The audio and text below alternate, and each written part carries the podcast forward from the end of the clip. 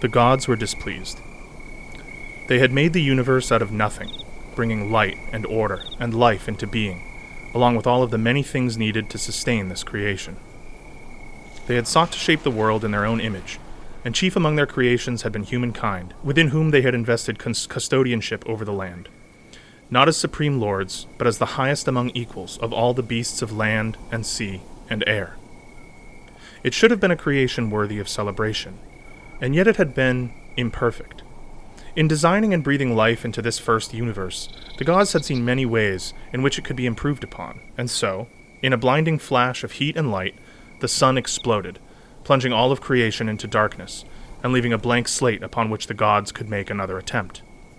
And so they did. This cycle would repeat again and again and again, with the gods creating the sun and the universe, and yet each time finding fault in that which they had made and erasing their creation to begin anew. But by the fourth time the universe had been remade, the gods remained unsatisfied, and so they readied themselves for another attempt, causing the fourth sun to explode and devour the universe. However, before the fifth sun could be born and new light and warmth could bring the universe into existence, the gods required a gift. You see, for their powers to be truly realized, and for the true splendor of their gifts to be revealed, it was necessary for the living beings of Earth to give of themselves in return. In fact, it was demanded that the various tribes of living things offer from among them two representatives to come forth and be burned upon a great cleansing fire, giving the ultimate gift, their own lives, and lending the strength of their sacrifice to the gods for the making of the fifth sun and the birth of a new era. These sacrifices, to achieve full potency of power, would have to be made willingly, with bravery and resolve, and without hesitation, and so naturally finding volunteers proved difficult, though in the end brave members of the many races stepped forward and hurled themselves into the fire, giving of themselves that the sun might be born anew. Finally, it came time for humankind to give of themselves, and a hush fell over all of the peoples of the earth, for they knew it was time for two among them to burn in the sacrificial pyre, and they feared this. Finally, a man stepped forward. He was tall, handsome, and heavily muscled, his hair clean and well styled. He hefted a large macahuitl in one hand, its obsidian blades reflecting the light of the pyre, and a padded cane and feather shield adorned with fetishes in the other and his clothing was that of a warrior of high rank and prestige. I am the greatest warrior from among my people, the man pronounced. I have fought in many great battles and taken countless honored captives, whose lives I have offered up to the glory of the gods. It seems only fitting, having devoted my life to this pursuit, that my final act of honor be to offer my own life for this purpose, and so I will hurl myself into the pyre. But is there no other with the resolve to join me? For a long time no one stirred, and the drop of a needle could have been heard across the dark and barren emptiness. Finally, from near the back of the gathered crowd, a stirring was seen, and a figure pushed forward through the crowd. It was a man as opposite the great warrior as could have been conceived. He was small, unassuming, and clothed in the simple garments of a peasant. It was clear he was no master of the bow or of the atlatl, and he lacked the physique of a great artisan or farmer. His hair was neat, yet unadorned, and his feet were bare. I am Nanahuatzin, though I doubt any of you have heard my name. I have no great deeds to speak of, and my mark upon this earth can hardly be said to exist at all. I do not relish the thought of hurling my body upon the holy flames of sacrifice. In fact, I had hoped another would step forth to claim this great and terrible honor. However, since it seems no other will claim this task, I suppose the meager gift of my insignificant life will have to do. And at that, Nanahuatzin stepped up to the next tall, stepped up next to the tall, imposing figure of the warrior, and said no more. As they marched towards the flames, feeling the heat cascading off as they approached, the crowd showered the great warrior with gifts of finest jade and gold, and offered great prayers in his honor. He was draped in fine cloth, and his shield and macahuitl were carried for him in regal procession. Almost an afterthought, Nanahuatzin received only the simplest of trinkets, and was clothed in simple, simple linens. When prayers were offered, his name was rarely included. At last, the great train reached the edge of the pyre, and it was time for the sacrifice to be offered. All present could feel the watchful eyes of the gods, patiently waiting for the gift of life to be given. The great warrior stepped forward, shedding all his gifts and belongings, and faced the flames. The fire seemed far hotter and more vast up close. And as he gazed into the roaring inferno, all the courage and prestige of a thousand battles vanished, and in the place of the great warrior there was but a man, frightened and alone, with too great a burden upon his shoulders to bear. He could hear the sound of his flesh crackling and smell the acrid smoke of his demise, and in this moment he faltered and turned back. I. I am sorry. He hung his head in shame. I cannot. Stunned silence gripped the crowd, and for a long time no one made a sound. Then, silently, but with great steadiness, Nanahuatzin stepped forward. Until now, he had been all but forgotten. The small, simply dressed man walked towards the pyre, stopping by the side of the dejected warrior. He reached up, placed a hand on the man's slumped shoulder, and whispered to him, though what he said none could hear. The two men gazed into one another's eyes for a long moment, tears shimmering in the eyes of the warrior, the orange light of the pyre playing on the mournful faces of both men. Then, in one fluid motion, Nanahuatzin withdrew his hand, stepped forward, and flung himself into the fire. The crowd was astonished, and there was total silence as Nanahuatzin's body was consumed by the sacrificial flames. Then, as the last wisp of smoke rose towards the heavens, the sky began to redden, and the first days of dawn crept over the edge of the world.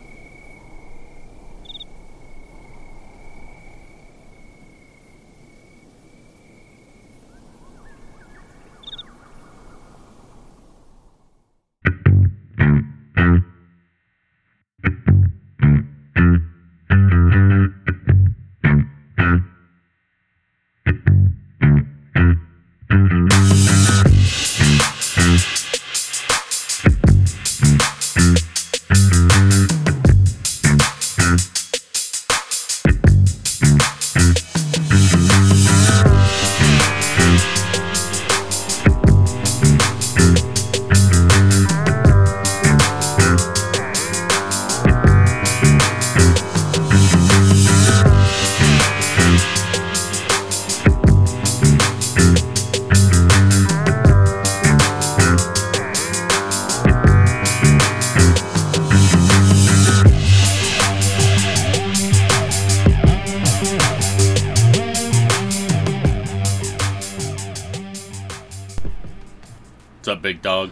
up, buddy? How you doing? You know, just uh, melting, hanging out, doing another episode. Yeah, for sure. Yeah, it's it is, and uh, it's it's gonna be kind of a long one. So uh, I feel like, given the heat and the and the length and the uh, time, that we, you you want to just dive in. I mean, do you have anything you want to add? I don't want to stop you from doing that. I do not have anything I want to add, so I will sit back and let you take control. Wow, that sounds great. That's exactly what I like to hear. Okay, well, now I regret my choices. Hey, that's okay. Um, your regret is part of it. That's all part of it for me. Um, so yeah, uh, let's start the show. It already started. Yeah, that's true. Um, so yeah, that little intro bit there was just a kind of a melodramatic retelling of my own composition of a of a sort of one take on on the uh, the Mexica or the Nahua creation myth. Um, there are many different versions of it, um, but the whole tale of Nanahuatzin is really cool, and there's a little talk about it in Fifth Sun uh, by Camilla Townsend, which, spoiler alert, is my big source for for most of this. Um, and it I decided to include it at the start there uh, because I think that it does a really great job of sort of expressing the Mexica's view of themselves um, as being these sort of understated, uh, downtrodden people who had sort of come from nothing and like were willing to step up to do what was necessary to create, uh, you know, in the myth, the world, but I think also sort of can be used as a, a cognate for the sort of order and, uh, you know, whatever, call it empire, whatever you want to call it, that they are working to create in the central Mexican basin. Um, I just think it's kind of a cool analogy for that. Um, so there it is. There's that. Um, so yeah, uh, we're picking up. This is part three of our uh, Aztec, um, what was supposed to be a trilogy. Uh, spoiler alert: it's going to be a quadrilogy. Um, I lied to you. We're not going to do the next episode next week, but we are going to pick back up with this um, at some point. So uh, you're not going to get out of this this easily. Um, two weeks ago, we left off with the newly outlawed wannabe conquistador, and actually, I guess at this point now, that's probably three weeks ago, right? Uh, 'Cause we yes, skipped a week. I believe so. Yep. So whatever, three weeks ago, in part two, episode sixty-one uh, of the show, uh, we left off with the newly outlawed uh, Hernan Cortez departing Cuba with a small expeditionary force. Uh, his destination was the coast of the Yucatan Peninsula, where he'd hoped to learn more of the famed inland kingdom that he keep, kept hearing rumors about from earlier expeditions. Uh, his primary motivation is the pursuit of personal wealth and prestige, and so to this end, he's pretty prepared to kind of lie, cheat, steal, kill, um, any of the bad things that you can think of, uh, and especially if the victims of all of these acts are the sort of quote godless heathen indigenous peoples of Mesoamerica, who are really not much better than animals to a lot of these good Catholic Iberian peoples. Lie, cheat, and steal. Who's this guy? Eddie Guerrero? Whoa, hey! No, actually, I mean, I guess Eddie Guerrero, Latin Heat, would have probably more identified with uh, with the Aztecs here as a as a Mexican man himself, Mexican American man. Yeah, but it wasn't that his uh, tagline? No, no, it was. Yeah, steal? no, totally. I'm not detracting from the the excellence of your of your comparison. Uh, would have been really cool if if anyone involved in this story had at any point performed a frog splash. That would have been really awesome. Dude, I saw. Uh, I so years back, I went to like uh, SmackDown Yeah. when it was in Providence. I must have been like 14, and I saw a cage match between JBL and Eddie Guerrero, Hmm. and he frog splashed from the top of it. It was sick. Dude, that's so cool.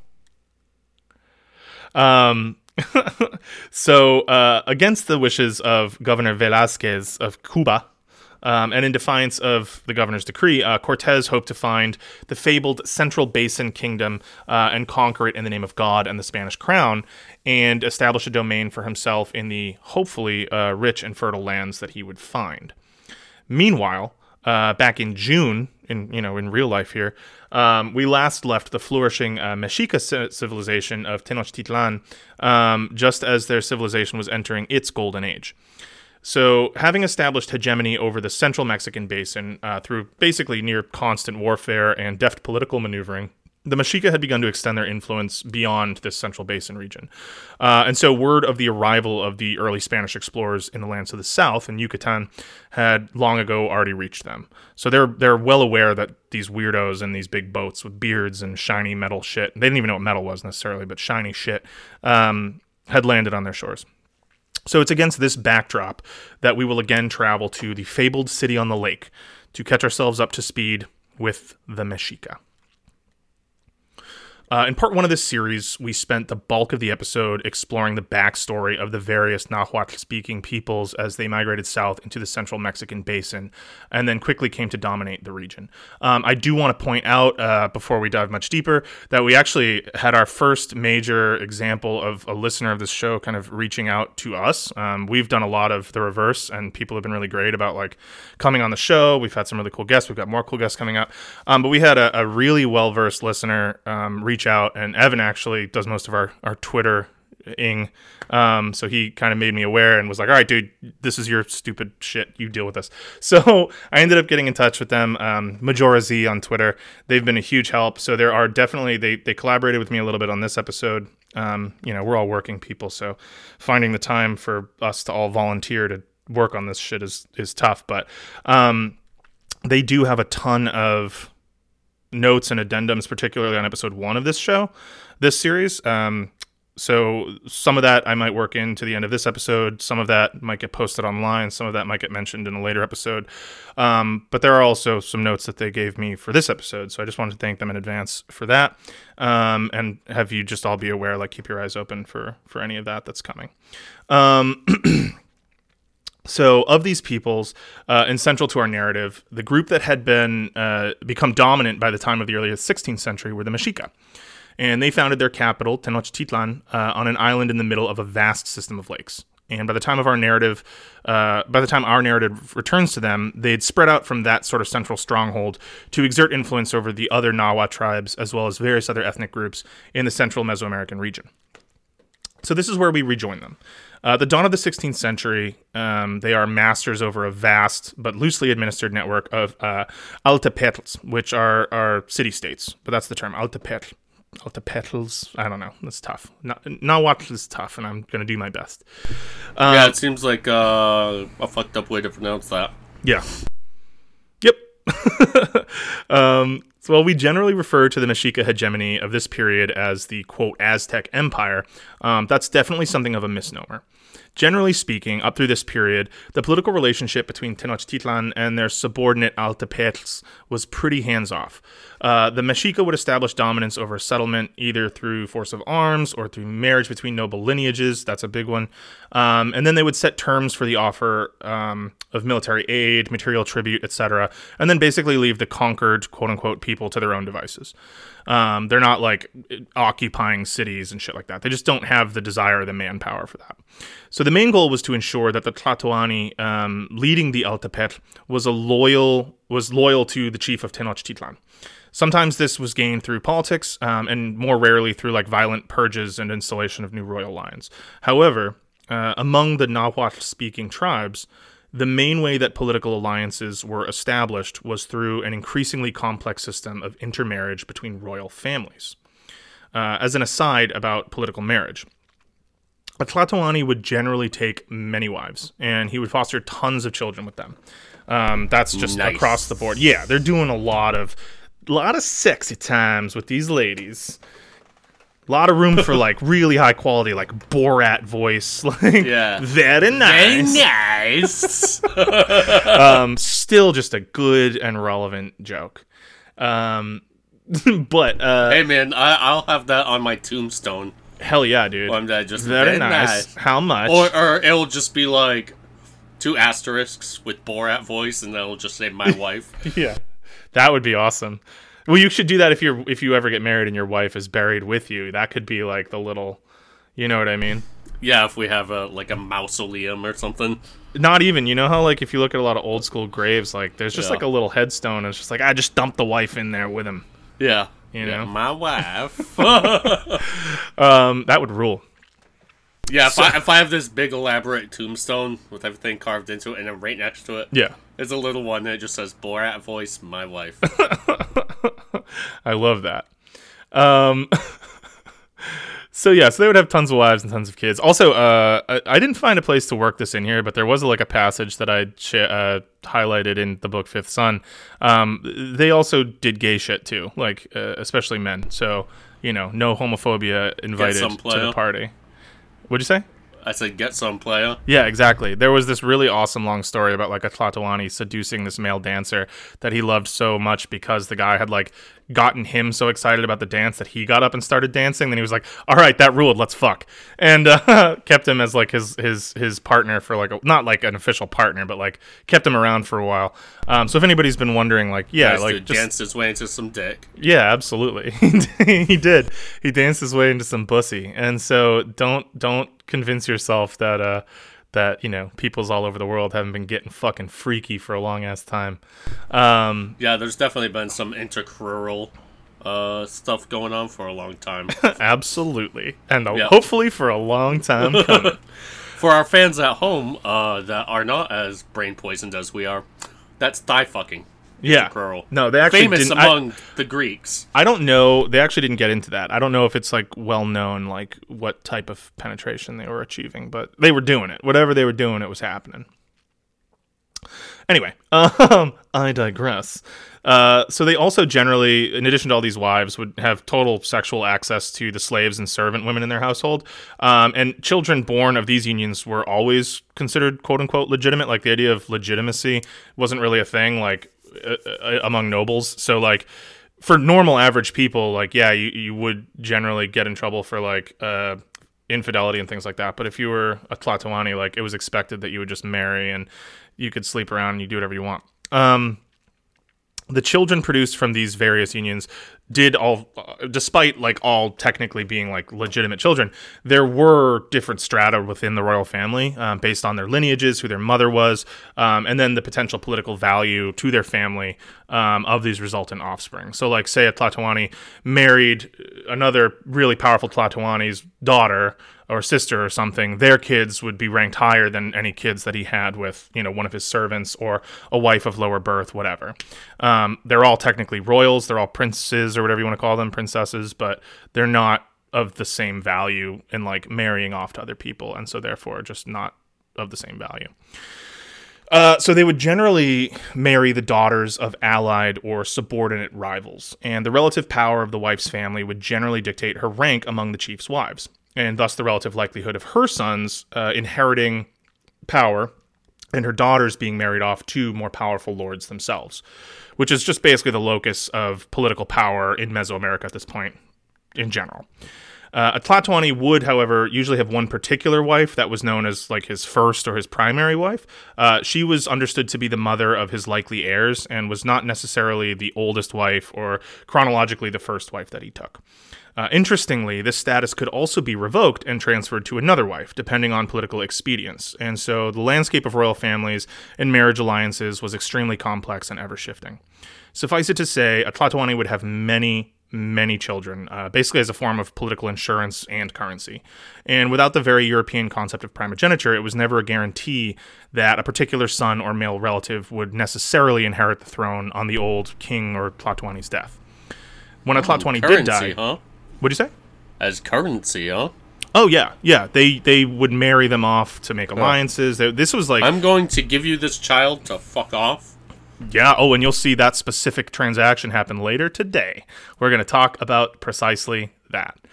Um, it's really, yeah, it's it's remarkable. I mean, it's not that they didn't love their kids. They actually, uh, uh they talk about it in Fifth Sun a lot. How um, Aztecs were renowned, or Mexica or Nahua peoples in general were renowned for like being really pretty good to their kids, like compared to similar peoples, you know, across history in the world. Like they they obviously really valued their children and gave them really sweet names based on like really pretty things in nature or funny stories that they had in the family things like that it was it was there was a really loving relationship in most families um, but also at the same time like especially if you were a royal it was understood especially if you were a daughter that like you were going to be like currency in a trade deal or a, an alliance or whatever at some point in your life um, so you know it is what it is Yeah. um, so when a Tlatoani did die, factions would generally form uh, among their potential heirs, and depending on the strength of their extended families and other altepetls, the intended heir might not always end up uh, on top when the dust settled. Uh, popular support among the people was also super important um, when deciding who would inherit power, because technically speaking, the title of Tlatoani, while loosely being hereditary, was not necessarily guaranteed to a particular son or relative of the last ruler. And ineffective leadership on the part of the of that leader, uh, or perceived displeasure of the gods, could be grounds for dismissal or revolt or civil war. Uh, the role of a Tlatoani, and this is really important to our narrative. Actually, all of this that I'm talking about right now, I'm saying it all right now for a reason because it's all going to kind of play into the the overarching narrative of what we're talking about this week. Um, so the role of the Tlatoani above all else is to preserve and protect the safety of his subjects. And if he could not do this, uh, then he basically forfeited the right to rule. Um, so remember that. All this is to say uh, that while the Mexica were the strongest and the most dominant group in the central Mexican basin, their say was generally and their say was generally final in most matters. Uh, their grip on their rivals and their subordinates was always tenuous and was never understood to be absolute or eternal. Uh, the second that they demonstrated either an inability to maintain control through force or they lost the political capital that they held through strategic intermarriage of royal families, some upstart new power would shift the balance and would immediately just fill the void and take their place. Uh, all of the Altepetls, including Tenochtitlan, understood this reality, and indeed, the Mexica had made many enemies over the last century. They may technically be top dog right now, but political maneuvering, warfare, and betrayal are absolutely the norm in Mesoamerican geopolitics of the day. So in 1502 CE, the new Tlatoani of the Mexica Tenochca, um, which are the, the primary group of Mexica based in Tenochtitlan. Um, remember, there are also the Mexica Tlatelolca, who share the island and have that sort of market, um, separate city state that by this point is effectively like a, a, part of Tenochtitlan, but maintains its independence. They have their own Tlatoani, who's sort of at this point just like a a crony to to Moctezuma. But um, the new Tlatoani is a man named Moctezuma the second. Now, I mentioned above that the royal lineages of Tlatoani were extremely convoluted, and Moctezuma II's was no different. I'm just going to start calling him Moctezuma for the episode, but just keep in mind that we're talking about Moctezuma II. Um, I'm just going to really briefly outline his pedigree here in super broad strokes um, to try and explain why he's super dope and so important, uh, and also how insane it is that this story falls during his reign, because it actually is like a pretty nuts time for everything that's about to happen to happen. Because uh, everyone's expecting this guy to be great and the, the best ruler that the Mexica have seen in a long time. So Moctezuma is the ninth overall Tlatoani of Tenochtitlan. You can check back to part one, which I think is episode 58 of this series, for a quick overview of the foundation of the Altepetl as an independent power. Um, he's also the sixth Huey Tlatoani, which we roughly translate as emperor, um, but basically just means he's like the, the Tlatoani of all Tlatoani. He's the king of kings. Uh, his reign is important for several. Uh, his reign is important because for several generations, the royal line of Tenochtitlan had been split between two factions: uh, descendants of the line of Huitzilihuitl and the line of Itzcoatl, uh, two half brothers who had both served as Tlatoani during the previous century, with Itzcoatl uh, generally being regarded as the first of the Huey Tlatoani, or the King of Kings, or Emperor. Uh, we mentioned Itzcoatl in part one. He's the guy who formed the Triple Alliance with Texcoco and Tlacopan uh, that established the start of Tenochtitlan's hegemony in the region.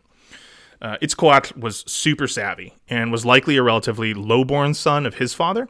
Uh, and so, upon succeeding his own half brother, Huitzilihuitl, um, he declared that upon the death of one of uh, upon his death, one of his brother's heirs, not his own, would succeed him. Uh, upon the death of that man, one of Itzcoatl's heirs would then succeed. So they're going to skip generations with the two lines of this family inheriting and trading off with their own heirs. So they sort of agree that every successive generation would get skipped in the the, the bid for power. Upon, um, so this would ensure theoretically, uh, a peaceful transfer of power and is going to reduce the likelihood of big power struggles and civil wars, at least for a little while, which is pretty impressive. And, you know, it might seem like a simple fix, but this is kind of revolutionary in Mesoamerica, where the norm was like, when a when a Tlatoani dies, like his sons are going to start fucking offing each other. You know what I mean? Doesn't always happen, but that's understood to be the case. the Moctezuma II and his great grandfather had been Moctezuma I. Um, not to be confused, he's also worth looking into. He was in his own right a really great Huey Tlatoani, a conqueror, a warrior, whatever. Um, but Moctezuma II is important to our story because he, thought, he is thought to have represented a joining of these two lines and thus could end the constant back and forth and reunite the royal line once again. So it just he he's descended of both Huitzilihuitl and um, uh, Itzcoatl. So when he ascends the throne, they're like, great, we can stop doing that dumb shit. It's been 75 years. Like, let's just have one royal line again. Uh, his name, Moctezuma, is awesome. It means frowns like a lord, which just means that he has this fucking angry ass, like serious look on his face. That um, is a very uh, a Song of Ice and Fire name. Oh, dude, it rules. Yeah, it's it's so good. This whole story is like as gangster as anything that any fantasy writer could come up with. It's yeah. there's so much shit that goes down. Sir frowns like a lord. yeah, absolutely. It's like uh, what was it? Um, Manderly, uh, Lord, too, uh, too fat to sit a horse. oh, it's been so long since I've read any of that. Yeah, I mean, I read all the books in 2014, and I just remember thinking, like, all right, maybe only like a year or two until the next one. Yeah, you'll never read it. I yeah, it's never coming. It'll out. never happen. That's at that point. Like I, I stopped oh. and like I've I've gotten up to through book three twice and both times, just yeah. like what happened to me with the show, I was just like, you know what? I don't fucking care. I, I feel like this is never going to end. I'm never going to know yeah. how this ends. So I just, I'm going to stop investing in this. And if yeah. that last book ever comes out, maybe I'll pick it back up again. But like, I'm not. Oh gonna... yeah, the seventh one. There's a zero percent chance that one ever gets written. Yeah, yeah. I'm sorry, but like that dude's too old and out of shape to, to last much longer. but you know, I hope that he did. I hope he lives a long and prosperous life. Yeah, I mean, honestly, it's hysterical too, because like the entire run of that show happened before another book was released. Yeah, it happened like in between. The, yeah, actually, the last the, one came out after what season one or season two?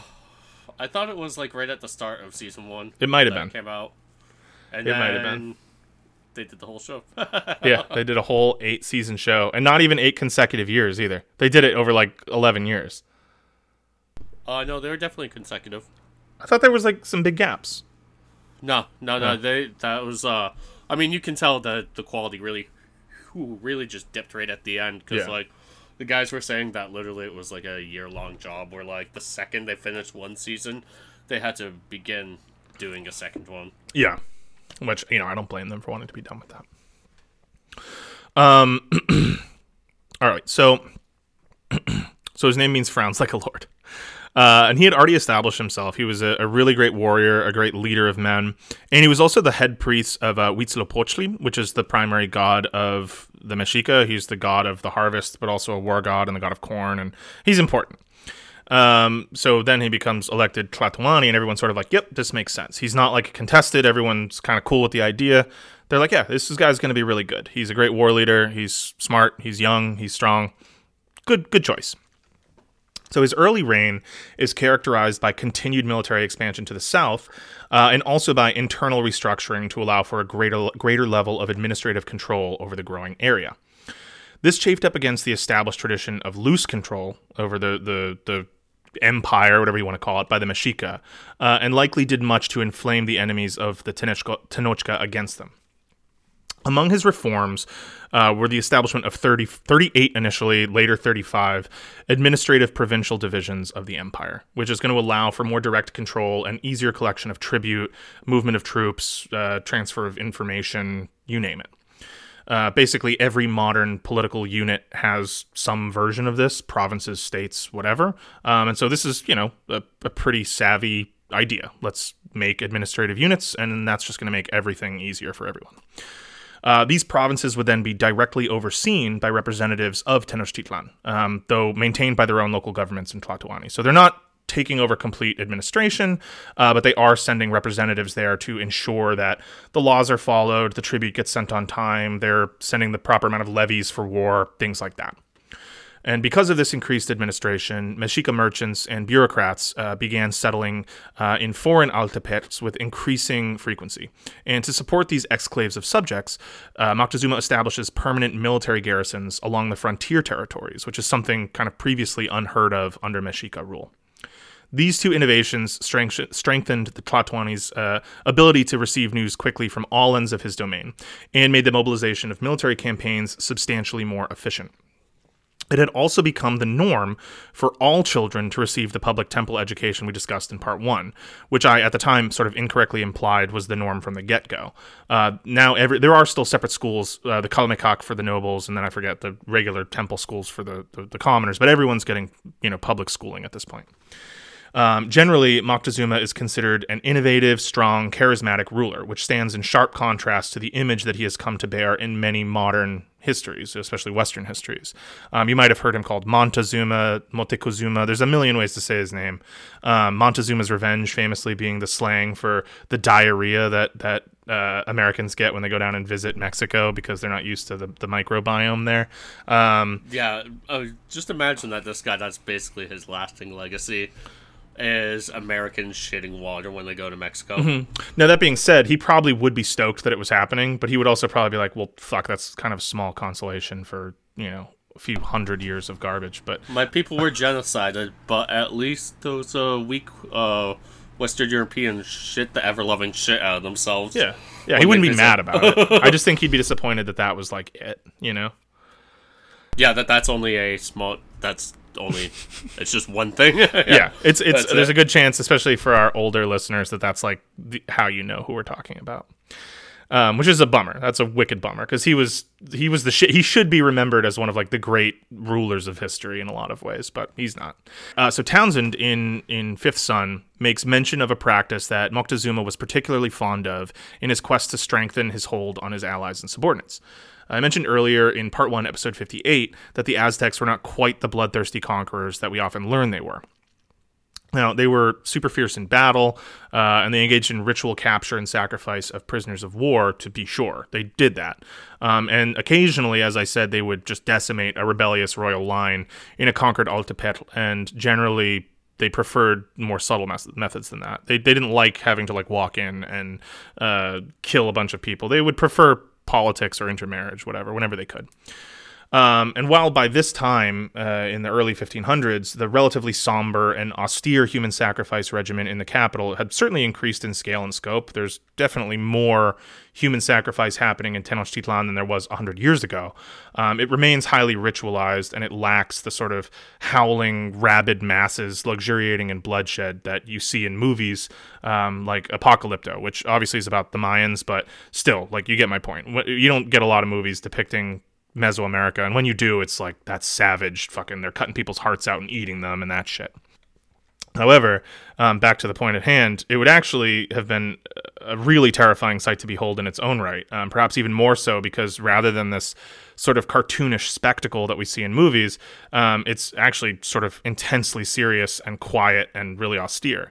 Um, so, like I said, Moctezuma, one of his favorite things to do, uh, he would have captives brought to the city from newly conquered territories, right, or territories he was looking to conquer, and he would allow them to bear witness to the sacrifices and also to the massive glory of his city as a whole. It was a, just a sight to behold, even to other Nahua peoples. Tenochtitlan was was insane. It was a global city at this point.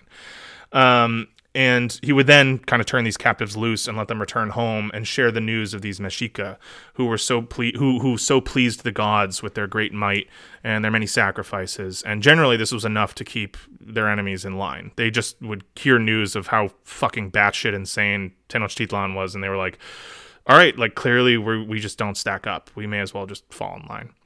Um, and apparently, interestingly one of his favorite times to do this, to have captives brought in to bear witness, uh, was during the month of, and bear with me here, Tlacaxipueltli. wow, I'm, i think I came pretty close to getting that in one go. Um, during which prisoners of war would be forced to engage in gladiatorial combat to the death, um, and then all the survivors would just be rounded up and fucking murdered anyway. nice. Dude. Yeah, dude, it rules. Um, which I mean, think about like what a what a disheartening thing to see as someone who would potentially become one of those captives, right? Like the whole point is like, yeah, we beat you in war, you know, you're gonna survive, but I do want you to see what happens to like, you know, not the the guys who aren't so cool. You're cool, but like if you weren't cool, if you were less chill, that's what would happen, and then you get to sit and watch these people be forced to like spend their last hours fighting to the death, and just to be like stabbed to death anyway, which sucks. Um, So in 1505, in the early part of his reign, there is a corn famine uh, that hits the basin really hard. Uh, it devastates the common people. During this time, it's reported in Nahua sources that Moctezuma and his fellow Tlatoani um, did everything that they could to kind of redistribute food um, throughout all the affected regions. There were also all these really sad stories of families who had too many kids just selling their kids into slavery. A because they didn't want to watch their kids starve, but B like they needed the money or whatever to keep their other kids alive or keep themselves alive.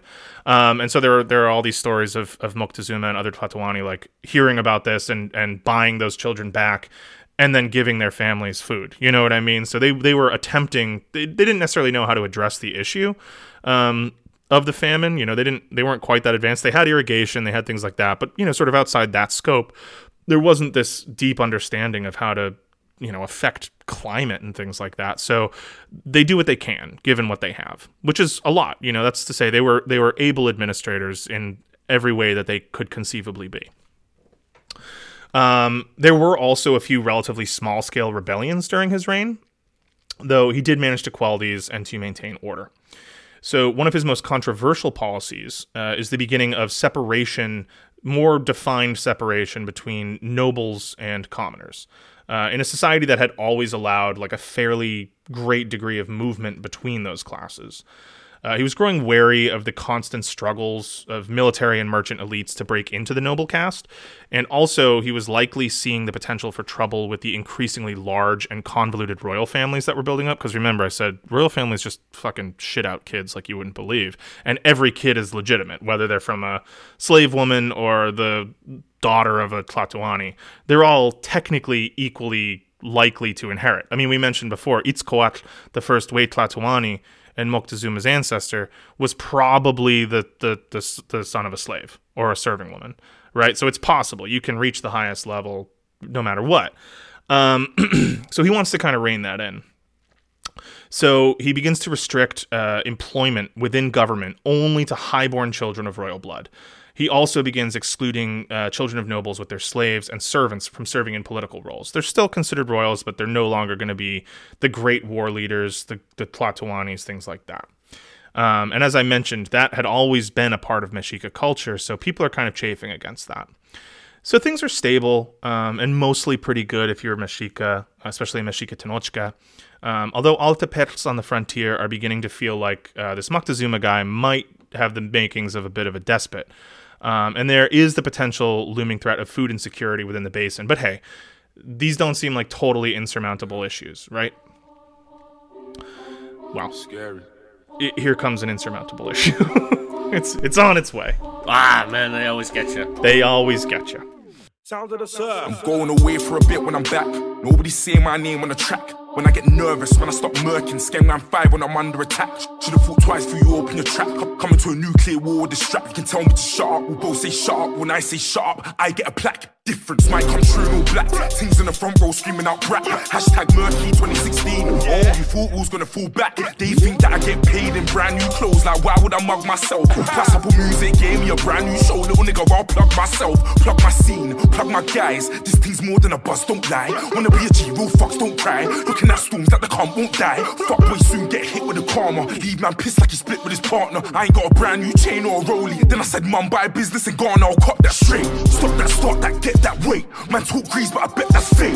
Don't boy there never drop no heat. Therefore, I will not check man's fame. Kick a man's face like on back. Blacked out Adidas kicks in my combats. Please don't put no coke in my cognac. Rude boy, suck your mum, I ain't on that. Yeah, pull it up, rewind it. All the gun talk, I don't even mind it. Don't get gas cause you got the headline. You only got it cause I declined it. Lost my faith, then I went to find it. Never been a fluke, man, I came and timed it. Man, then my shook, better watch the throne now. And if you can't see me, look behind it. Pussy. Yeah. Scary. Um, so the reign of Moctezuma is going pretty well, um, and for almost 20 years, in fact. There's a few bumps in the road. Uh, maybe some folks are feeling like he's getting a little heavy-handed, but you know, it's all for the good of the realm. Wh- what do you want? You know what I mean? We're doing okay, considering. Um, well, the little hiccups certainly won't be enough to st- to threaten this stability. Um, that is, unless some catastrophic and unforeseen event were to take place that would expose weaknesses within the realm and invite hastening disaster to overtake everything and bring the entire social and political order crashing down, which would be funny if that were to happen theoretically. Yeah, yeah. Would this be the arrival of a bunch of mustachioed freaks from across the ocean? You know, that's a good guess. We'll find out. that's a very good guess, though. Uh, um, really good. Um, Al- almost, almost actually shockingly good. Shockingly good, considering it's almost like have you heard have you heard this before? hey, have you got peanuts? Have you heard about Good this? peanut, you heard about the The expanded? mustachioed cat. They came, Come- they come from, from the Cuba. ocean. You know, have you seen this? Have you heard about this? You know, I tell you what, those Cubans, they've always been a threat to the Americans. I'll tell you what, it's just really, it's clearly they've been fermenting the cent- for, for centuries. Have you guys heard about my classic cars? They love classic cars in Cuba. Um, so about a decade into his reign, Moctezuma began receiving disturbing reports from the lands south of his domain. Apparently, several large seagoing ships had arrived bearing strange, hairy, light skinned men speaking a, a harsh foreign tongue. Uh, they had exquisitely strong weapons and armor and had engaged in trade. Okay, uh, I gotta push back against the harsh sounding tongue. Dude, Portuguese sucks. Okay. Listen, uh, I'm just saying. That ain't yeah, a pretty but, I language. Mean, I, I'm sorry, but like these words that you're pronouncing, that's harsh sounding. I don't know. I, I dude, I love Nahuatl, and I'm not good at it, but I, I love it. Yeah. I think it's such a cool language. Yeah. Yeah. Okay. But, okay. Well, you know. But then you have the God's tongue, you know, Portuguese, or the lesser uh, version of it, Spanish too. Yeah. But, no, know, Spanish is nice. I will say Spanish is nice, but to to the ears, I'm I'm more Yeah. mean, Evan. Okay, that to the ears of the Mexica, Spanish sounds like fucking what? Like what are these people doing? This doesn't sound good. This sounds fucking crazy. You know. I demand the Iberians get their due, their day in court. All right. Well, we'll we'll see what we can do on the next episode of Aztec Court. Um. so they have these really awesome, super strong weapons and armor. They've had some trades, some clashes with the indigenous peoples, who were mostly Mayan people, but there were some Nahua peoples yet by this point, like colonizing down on the Gulf Coast and towards Yucatan. Um, initial reports suggested that fighting these foreigners resulted in casualties which were just far higher than any Mesoamerican peoples would be accustomed to in conflict. Because, like I've mentioned, like the main goal of conflict of warfare is the, the taking of captives. They're not used to like massacring one another. You know, they also just don't have the technology to do it. They don't have crossbows. They don't have swords. You know, it's it's just less possible for them to inflict these massive. Plus, also like, why would they want to? They don't want to destroy civilization. They don't conquer in the same sense that the Europeans do. So it's all very shocking. The reports are very shocking. Um, arrows and war clubs would not penetrate their armor. And they also rode these massive, fearsome beasts into battle. These giant, kind of dog-looking things, giant animals with hooves, but they never seen them here. And so obviously those are horses. But they freaked the fuck out of the people in the Americas. These are the first horses in America, Yeah, which is it- insane. Yeah, you know, that must definitely be like a brain melting experience. Dude, can you imagine just a cavalry this charge? happen, and you're just like, what the fuck? Right. Like your first experience with horses is always going to be wild, right? But imagine you don't know they exist, and then imagine that immediately after seeing them, they're used to kill you. Like it's not even like you have this peaceful, like you know, uh, Lisa Frank. I almost said Anne Frank. You remember those Lisa Frank fucking folders with like the dolphins and the horses and shit? Yeah, oh, of course I do. Yeah, it's Trapper not like that's not what it's like for the people of the Americas when they first see horses. They see scary horses covered in armor that are being used to like cavalry charge them. It's fucked. Well, so that's funny because like I thought um, there's this prehistoric bird. Uh, it's like very much like in between like a dinosaur and like modern birds, but like it straight up was like big enough that they used to like run around and eat horses. Oh, that's cool. Yeah, and I thought that was in the Americas, Well- but it must not be. No, so it was. So the interesting thing about horses and camels and a lot of these, um, a lot of the odd and even-toed ungulates is that they actually ori- originally evolved in the Americas, and then subpopulations of them crossed the land bridge that existed between uh, Asia and North America, which connected basically Alaska to to Siberia, and established populations in the Old World and then due to climate shift, uh, different megafauna, et cetera, they went extinct here, and then those subfamilies continued to thrive and evolve in the new world, in the old world, and so those became modern horses, modern camels, a lot of different animals uh, that then went extinct here. So yeah, horses, it, it's very interesting. They did originally evolve here, and then went extinct here and only existed in the old world, and then were brought back centuries later, uh, or thousands and thousands and thousands, millions of years later, by Yeah. people from Europe.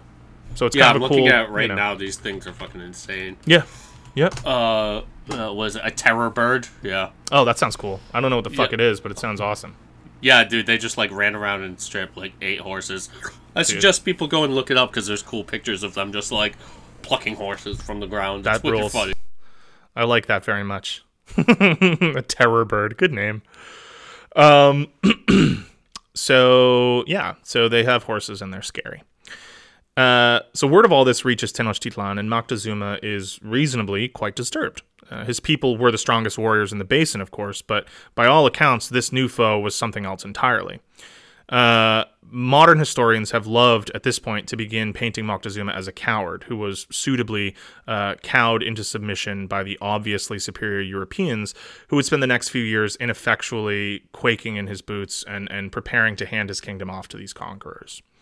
In reality, it appears that nothing could be further from the truth. You see, as I had mentioned earlier, the first and the last responsibility of a good Tlatoani was the safety and continued prosperity of his people. Uh, some huge foreign threat rampaging through the countryside would, of course, pose a massive threat to the peace and stability of the Huey Tlatoani of the Mexica, uh, who had worked tirelessly for a century to establish this peace. So, uh, Moctezuma Uh, just uh, a quick interjection. sure, I sent you a little thing in the in the chat. Yeah, cool. Chat, chat, chat. Paleontology. What is this? The terror bird? Oh my god. That's Look at awesome. that fucking thing. That's sick. So for those of you at home, it's like a big. It's it's got short, little, stubby wings. It looks like a big, kind of flamingo-headed chicken, and it's got a whole ass horse in its mouth. So this thing must be what, like twelve feet tall? Yeah, yeah, they were huge. It's definitely Yeah. uh one of the transition things I believe from like obviously like a T Rex Yeah, to the modern chicken. yeah. It does. It looks like a big T Rex, but with feathers, and instead of little hands, it's got stubby little wings Yeah, and it's got a beak. and mean eyes. Yeah, it looks pretty scary. Cool, awesome. Look up the Terror Bird, guys. You guys will love it. Uh, anyway, where was I? Okay. Um, so in reality, uh, even though everybody loves to or has loved for the last couple hundred years to paint Moctezuma as this really like scared pussy asshole, in reality, it appears that nothing could be further from the truth. So as, I mentioned earlier, the first and the last responsibility of a good Tlatoani was the safety and the continued prosperity of his people. Some foreign threat rampaging through the countryside would, of course, uh, pose a massive threat to the peace and the stability of the Huey Tlatoani of the Mex. Um, and I think I already read this. Whatever. He established peace, and it lasted forever. I'll come back and edit that part out. And so. Where were we? So, uh, Moctezuma enacted a policy of intense information gathering. He's receiving near constant updates on any comings and goings associated with these newcomers to the south. Uh, if they warred with or if they allied with anyone, he wanted to know. And the results of these dealings would also be made known to him. He would, in the meantime, drill his men, shore up his defenses, and work to strengthen the bonds between Tenochtitlan and her allies. In the event that these foreigners arrived in the Central Basin, uh, Moctezuma knew that he could not allow the Mexica Tenochca to appear weak before their subordinates. Such weakness in the near constant struggles of the basin would serve as a death sentence for the young empire and undo all that Moctezuma and his forebears had worked so hard to build. Uh, this would be, of course, perfectly natural to expect, though this did not mean that he would be willing to accept such events as a blind eventuality. Now, let's fly. Let's get on our magical podcast wings with our historical little engines and start them up. And we're gonna, and we're just gonna fly across Mesoamerica and we're gonna rejoin our old buddy Hernan Cortez. All right, let me just start mine up right here. Ring ding ding ding ding ding ding ding ding ding ding ding. You sound like, Ring ding ding ding ding ding ding ding ding ding. Crazy Frog, dude.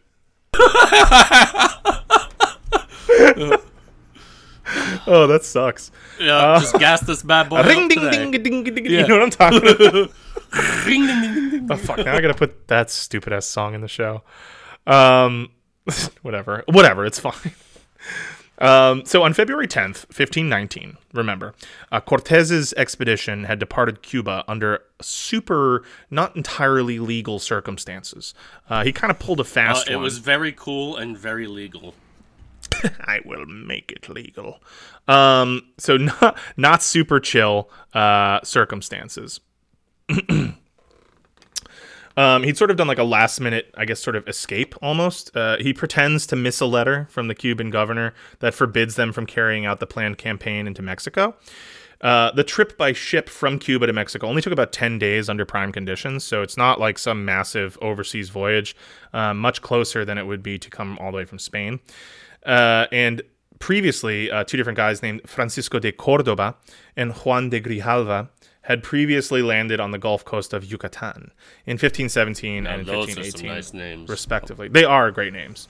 Yeah. Juan de Grijalva, I mean, that's a great name. Yeah, Grijalva and Cordoba. de Cordoba.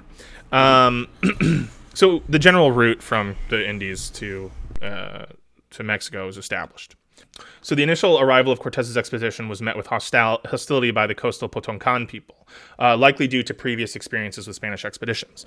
Uh, the Potoncans were a Maya people, um, though they had contact with the Nahua people to the north and the west. Now, this is the first of a few uh, additions that our friend Majora Z has sort of added to the notes. I'm not going to list all of them every time I mention them, but again, I just want to sort of give them credit for hopping on and like taking a look at our, our notes and giving us some little additional things that either I wasn't able to pick up in my research just because like the scope of this was already massive for me, or like just things that they thought that I should add. So um, they really wanted me to make mention of the fact that uh, Potoncan was actually like a pretty decently sized city. A lot of people have this idea that um, the Mayans of this period were so vastly diminished from their classical period, which had actually ended a few hundred years prior, um, and had lasted for like a thousand years. The classical Maya period was was massive and took you know lasted a really long time.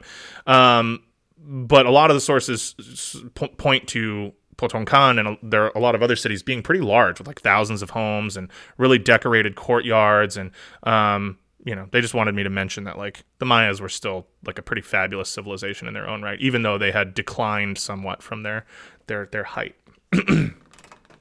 um, they also, as I said, had contact with the the Nahua peoples to the north and to the west. The Spanish described upon uh, trying to get from their, their big boat in their little boat to the shore, uh, being beset by arrows from the shore and men in canoes almost as soon as they attempted to, to reach the shore. Um, and they had to sort of wade in under fire from arrows and spears and and fight their way to the shore. But as soon as they were on the shore, their steel and iron weapons sort of allowed them immediately to establish a beachhead and hack through the wooden defenses placed by the Potonkan.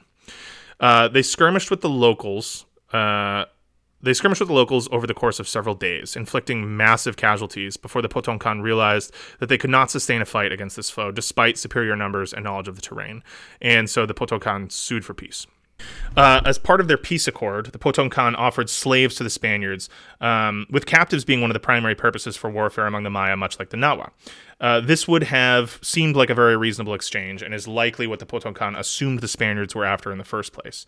Um, another little addendum here. Uh, the giving of slaves, which I may have sort of inappropriately mentioned in episode one, was generally a, a, a common, um, like, spoil of war or a condition of surrender, but would very rarely be part of annual tribute, which was usually more material.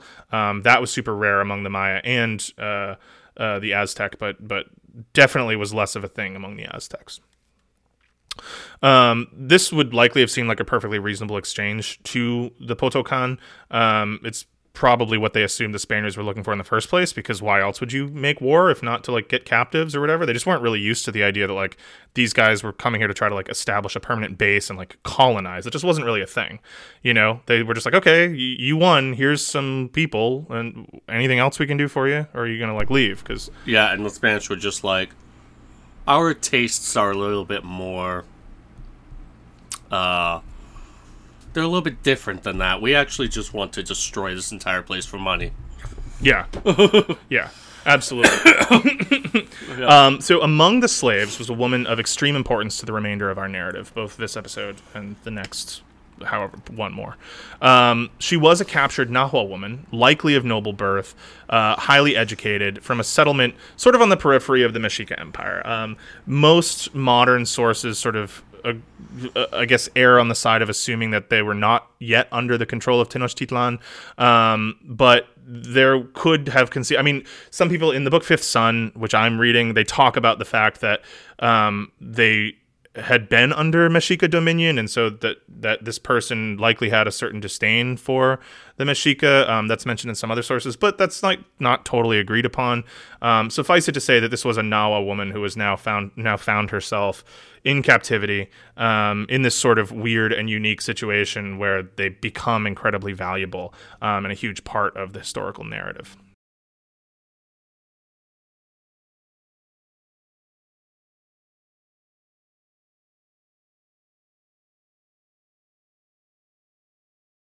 Um, if they were to continue expanding at the rate that they were at the periphery of their realm, right? So what's peaceful at the center of quote unquote empire is always sort of the opposite of the case at the fringes of empire, um, where the conquest itself and the wars are happening.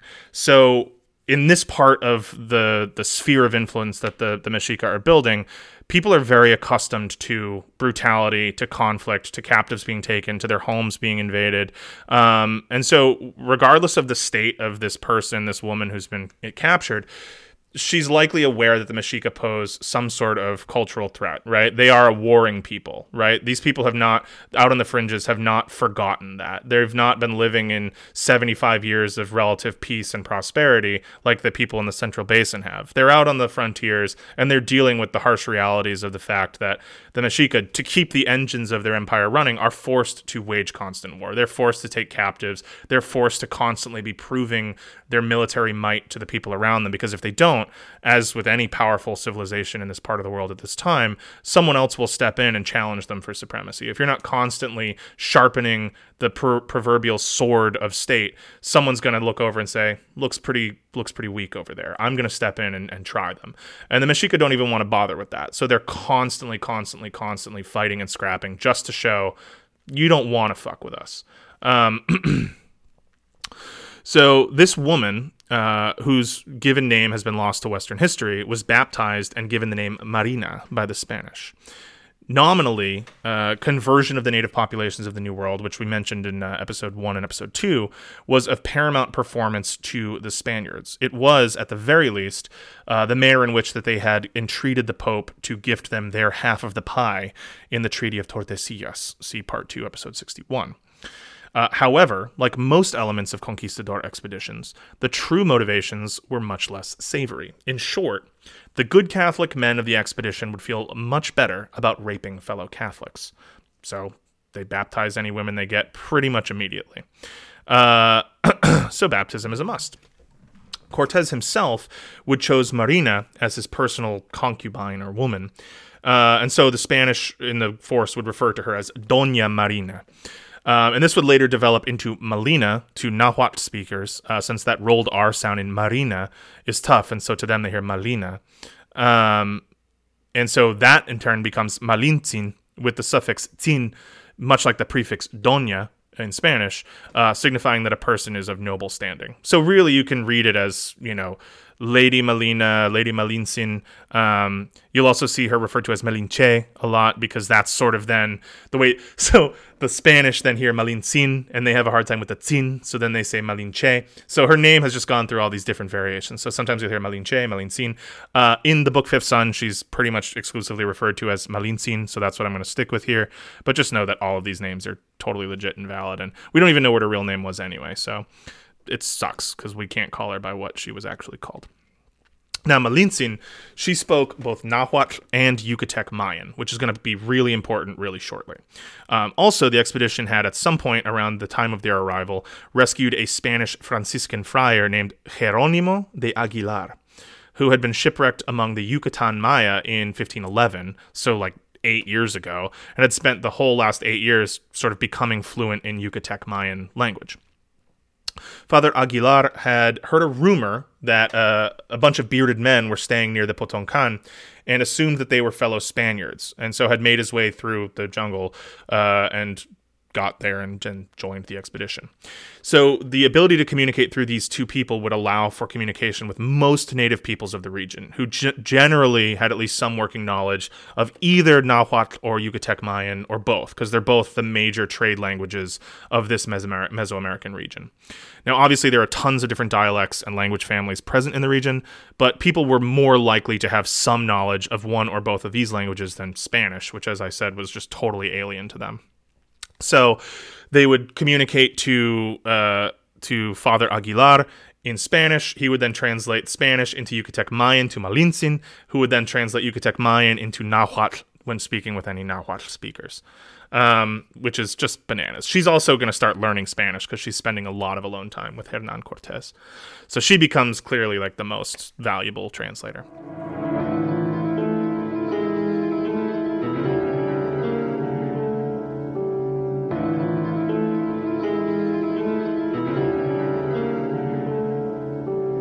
Militant, relevant, privileged gentleman with ten bitches. I fingered all ten of them. Quick ten stitches. I split it. It's melanin. It what nothing to do with this melanin. Brick my brother than spits with better than sticks. Adrenaline, dippers, swelling. I'm mischief, bubble and swift. I'm menacing. Oh my god, he can't dip my brethren. Brethren, that sounds threatening, very unsettling. Somebody get him some ketamine, settle him down and heckle him. And I got a big face, kettle all metal, no bezeling. Never done banking, scams, embezzling. Run up on him on the main road, no peddling. Telling him stop being feminine. Mind your business, bitch, stop meddling. Oopsie daisy, better than Jay Skip the intro if it ain't play. We sit the film told pick and I daydream. I decide who's winning fuck mainstream. I'm the guy who's running it lately. And mate, it's late and getting all rapey. Molest the beat like Spacey, rapping all hasty, spitting all racy. So the expeditionary force then decides to march inland to find the central Mexican basin, which has been confirmed by the indigenous peoples of the Yucatan uh, as where the center of wealth and power is now in Mexico. And they're, of course, talking about Tenochtitlan. So that's where they're headed. Um, I think that this is a really good place to make a sort of brief aside about the response of native native peoples to the Spaniards and their desire to reach Tenochtitlan. So if you've spent any time at all learning about this story, whether it's in grade school or on your own or whatever, you've likely come across the notion that to these primitive quote unquote people, uh, the Spaniards with their horses and their gunpowder and their steel and their pale skin, thick beards, they sound weird, must have naturally seemed like gods and thus been feared and honored as such. Did you ever learn that? Um, I'm not sure I ever learned that they were treated like gods. No. Well, that really that has been the prevailing narrative for a really long time in Western history. That like when they showed up, the the, the people were so amazed by like the gunpowder and everything that they were like, "Whoa, these must be gods." Um, Townsend and pretty much any modern historian worth their salt roundly reject this idea. Now, it probably wouldn't, and this is the take that Townsend makes, and there are other takes here, but it wouldn't necessarily, according to Townsend, make theological sense in the context of the religious beliefs of either the Nahua or the Mayan religions. Um, she claims that they don't really place any emphasis on gods sort of transmuting into human form and visiting the earth. Um, there are accounts uh, that that kind of directly contradict this. Um, such as uh, there are Nahua accounts of the god Tezcatlipoca transforming into a person to tempt the, the earlier Toltec rulers, and that's sort of part of the story of uh, the Toltec cities falling prior to the expansion of the Aztecs into their territory. If you'll remember, we mentioned in part one of this series that the Toltecs were the, the civilization that had previously dominated the central Mexican basin. Um, but, you know, their uh, accounts defer to this, so we don't really know. Um, but there is this sort of claim that gets tossed around that that they thought that Cortez must have been uh, uh, Quetzalcoatl, you know, this the rainbow serpent in human form, because there was like this prophecy of him having pale skin and coming to Earth as a man and whatever, and that's all made up. Um, it's all kind of just racist garbage.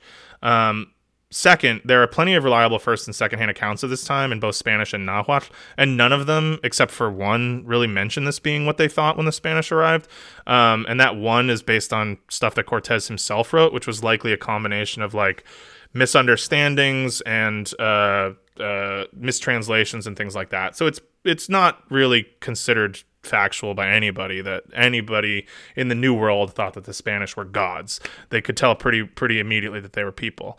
Um, there's also an incident that's kind of well written about and documented that you know when Cortez eventually meets Moctezuma, right? Spoiler alert, that's going to happen at some point today in our story. Moctezuma shows his bare chest to show him his skin to say, look, like just like you, I'm just a mortal man. And that apparently was because Moctezuma was worried that the Spanish would think he was a god because of everything they'd heard about him. So, you know, it's it's it's it's anyone's guess, but it seems pretty clear that everyone involved was aware that everyone else involved was a person. you know, they might have different stuff, but it's Yes, just people uh, killing people. bl- blessed with uh, the ability of you know reasoning. yeah, They right. were right. That's that, that again, uh, just basically, hammer home. Like, yeah, yeah. That like basically everybody uh has they were Yeah. probably able to see that like no, these are just uh people with really good armor. Yeah, right. Bearing like serious mental illness, uh, you're not really going to make the mistake that a person is is a god or some alien or some shit. Um, Townsend also makes the argument, which I find sound, uh, that you know these people were obviously, as Evan's saying, extremely intelligent and pragmatic. Um, they had centuries of experience with warfare and with invasion. That was their whole way of life in a lot of ways. So they would have recognized that the Spaniards were just men who wanted the same basic things that men always do when they choose to make war, like tribute, women, land, whatever. But whatever it was, it wasn't anything holy or anything from the heavens. It was just people making war on each other, same as always. And if, on top of that, these people had some sick weapons that were clearly made out of insanely strong material or whatever, it's not like they got these through magic. They were just good at making stuff, you know? The Aztecs were better at making stuff than a lot of the other peoples around them, so they knew that there must be people elsewhere that are better than us at the same thing. So, no surprises there.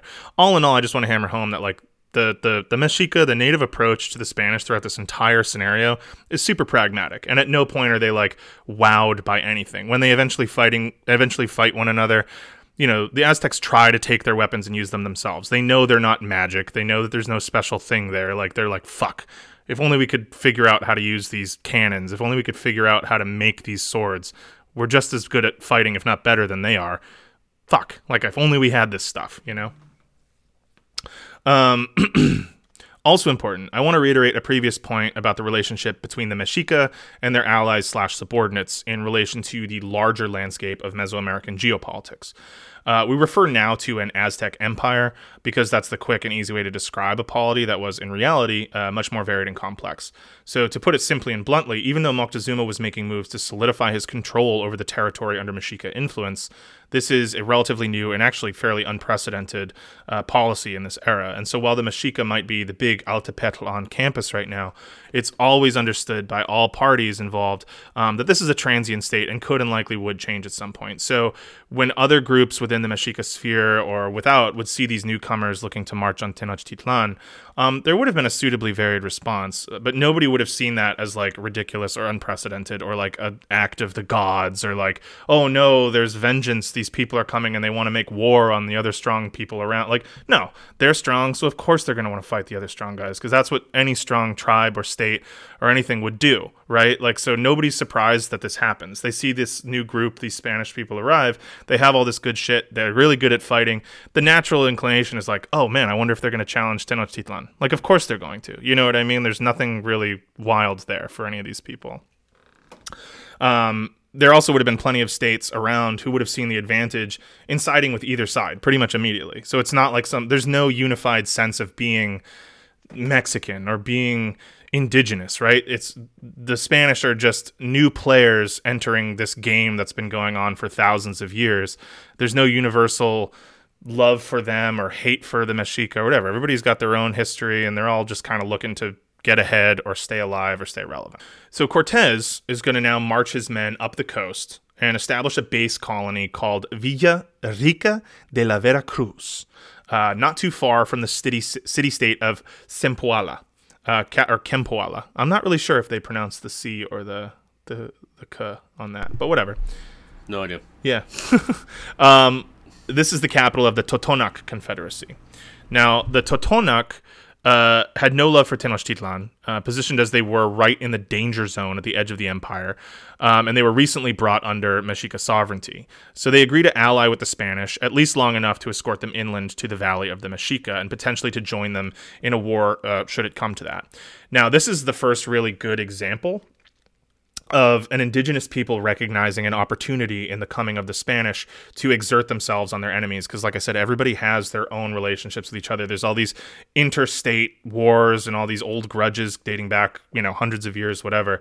So they see the, the Spanish and they say, "Oh, so you guys are looking for for Tenochtitlan," and so there's this story that they then pointed to this uh, this city state called uh, let me try to get this right called Zinpancinco, right, which is just an existing city state, and it's it's uh, uh, one of the ca- the other capitals of like a rival royal family in the Totonac Confederacy.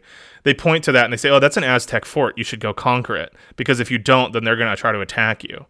And so what they do, they convince the Spanish to like march into this city full of unsuspecting people and basically just fucking like burn it to the ground and fucking defeat them. And in reality, it's just a, a totally unrelated rival of this existing city state. And they just got the Spanish to like wipe them out by just saying, yeah, they're going to attack you. You should go kill them. And the Spanish are like, okay. And so they do. And like, boom, like, all right. So the Totonac are like, awesome. These guys are super strong. We're going to side with them. No problem. Um, so they're going to march inland. They're going to kind of lead them towards Tenochtitlan. And so on the march inland, the Spanish encounter Tlaxcala, uh, another uh, more uh, another Nahua state that the the Mexica had a, a contentious relationship with. Um, and so we don't know necessarily the nature of that relationship. Um, they were likely not a subordinate state or a client state, but at the very least, they were kept under blockade by Tenochtitlan um, for flower wars. Do you remember flower wars? Uh, remind me. So flower wars are like, and we talked about this in part one. They're like ritualized wars between city states where the goal is like not conquest. It's it's just exchange of captives Yeah, basically. yeah, yeah, yeah, and so obviously like the Mexica always come out on top and like take more captives but they also like understand that some of their people will get taken too. And it just sort of keeps everyone happy because they have eh, they're able to sort of meet this whatever you want to call it quota of captives that they need to like keep the the functions of state running and make enough um, make enough sacrifices. It's also probably worth noting um, that Tlaxcala was actually a republic uh, with both commoners and nobles engaging in a senate, which is kind of cool. Um, there, it's just to display that like not every Nahua state has the same political structure. They don't all have like just like a, a hereditary Tlatoani or monarchical structure. Um, but yeah, uh, apparently Cortez also found this state like really beautiful and like lovely and clean and nice. And uh, and Majora Z sent us a little quote here that I'm going to read from Cortez himself. The city is indeed so great and marvelous, though I abstain from describing many things. The little I recount is incredible. It is much larger than Granada and better fortified. Its houses are as fine and its inhabitants far more numerous. Its provisions and food are likewise very superior. There are gold, silver, and precious stones, and jewelers' shops selling other ornaments made of feathers, as well as arranged as in any market, as well arranged as in any market. There is earthenware of many kinds and excellent quality, as fine as any in Spain. Wood, charcoal, medicinal and sweet smelling herbs are sold in large quantities. There are booths for washing your hair and barbers to shave you. There are also public baths. Good order and an efficient police system are maintained. They behave as people of sense and reason. Um, yeah, that's just like, uh, yeah, I thought it was really good. And he was like, you don't have to, they were like, you don't have to use that whole quote, but I really like that quote. So I read the whole thing. Um, so the Tlaxcal, the Tlaxcalteca, the people of Tlax, oh my God, I'm really struggling with these. the Tlaxcalteca, the people of Tlaxcala, um, having been in constant communication with Moctezuma, uh, had been warned of this potentiality and had received instruction from Tenochtitlan um, in no uncertain terms. Uh, these foreigners are not to be allowed entry into the central basin. So they're not they're not his inferiors, but he has said to them like, I don't want them in here. And like, if you don't want me to fucking jump on you, you better make sure that these motherfuckers don't make it into the central basin. Now, this is also like a point of contention because there is this second contemporary approach that Moctezuma was similarly manipulating the arrival of the Spanish, just like everyone else, to his own gain, and that he wanted them to come through and he wanted them to decimate his rivals. For example, Tlaxcala was potentially a rival, did not like them, whatever. Um, and so he wasn't afraid necessarily of the Spaniards arriving, but instead was trying to kind of guide them into the into the heartland. That's an a, an alternate source. The main source I used doesn't sort of subscribe to that, um, and sort of talks more about the pragmatic approach, like. Yeah, we kind of don't want them to come here. I'm I'm not a coward, but I'm also not stupid, and I don't necessarily want these Spaniards coming and fucking up everything I've built. But um, some people think that uh, that Moctezuma was playing the game just like everyone else the truth is in there somewhere, right? And so we kind of just have to go with what we've got. But I like to assume that it's somewhere in the middle and that, you know, Moctezuma was a smart and a savvy leader who understood the realistic situation at hand here and, uh, you know, definitely was trying to make the most of something potentially shitty. So he's receiving like near constant updates on the Spanish, and he's aware that the casualties that they're capable of inflicting in an open conflict are are just prohibitive to making war a good idea. He no matter what, he definitely knows that he doesn't want to go up against them head to head because like it's just the the out the outcome of that is just so uncertain. Um, but and what's crazy too is that this was like a really small expeditionary force of the Yeah. Spanish, right? Like 500, I think you yeah, said. 500 total, and like not all of those are necessarily like fighting men. Yeah, You know what I mean? So they had like something like 13 horses. Um, you know, it, it's not like this is some huge force of people. It, they're just really and well they're just eviscerating yeah. any natives that they come into contact with. Yeah, up until now, they're they're they're they're not really encountering any meaningful resistance. Now that's going to change a little bit here, um, but not a ton. So, as I've mentioned before, like appearing supremely powerful is one of the main hinge points for continued Mexica control over their territory. Montezuma Moctezuma understands that. Um, he also knows that there are plenty of disgruntled client states, but also rival states that he's engaging in warfare and trade and things like that with. Um, and so everybody's kind of watching to see how how the Great Huey Tlatoani is going to handle this situation. So he can't panic. He's not going to rush to like mobilize an army to like march out to meet them. Um, he has to sort of act with measured confidence. So that's exactly what he does. He asks this sort of weaker state you know, and says like like yeah, you should you should make sure that they you keep them away. And um, you know, at least initially, that's A going to allow him to see how the Spanish stack up against a more powerful state like Tlaxcala, who are much more powerful than anyone they've fought before.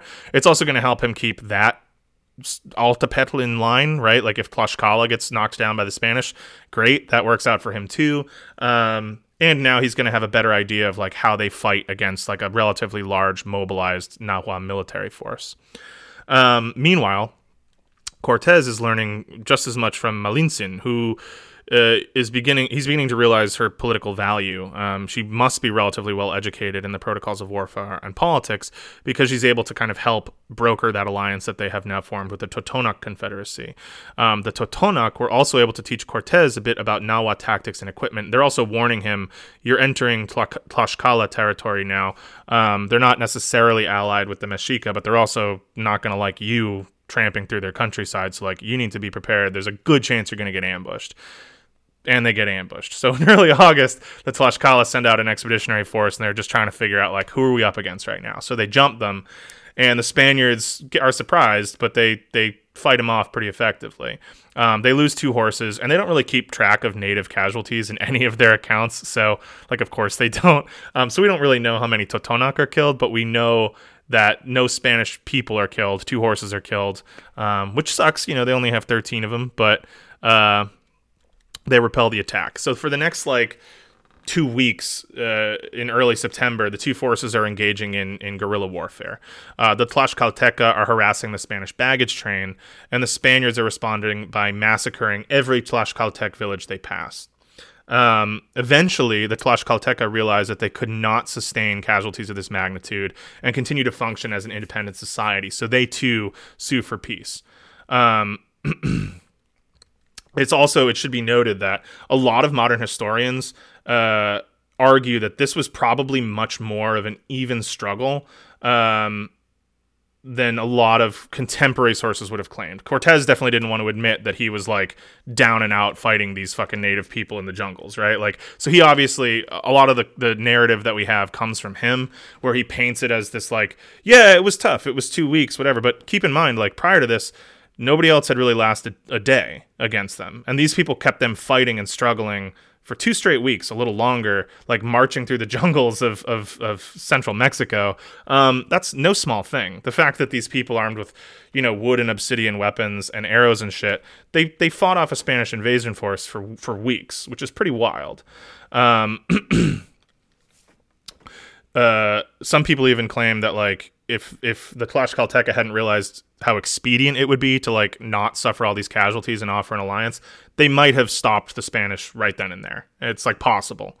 Um, either way, you're going to recognize this this willingness to sue for peace by by Nahua peoples as a really common tactic, um, especially when facing foes like the Spanish. Mainly because, like we've said, like the Spanish are capable of inflicting really massive casualties, and the goal of warfare among the Mesoamerican people is not to fucking wipe each other out, right? Like, what's the point of that? They don't want to genocide their enemies.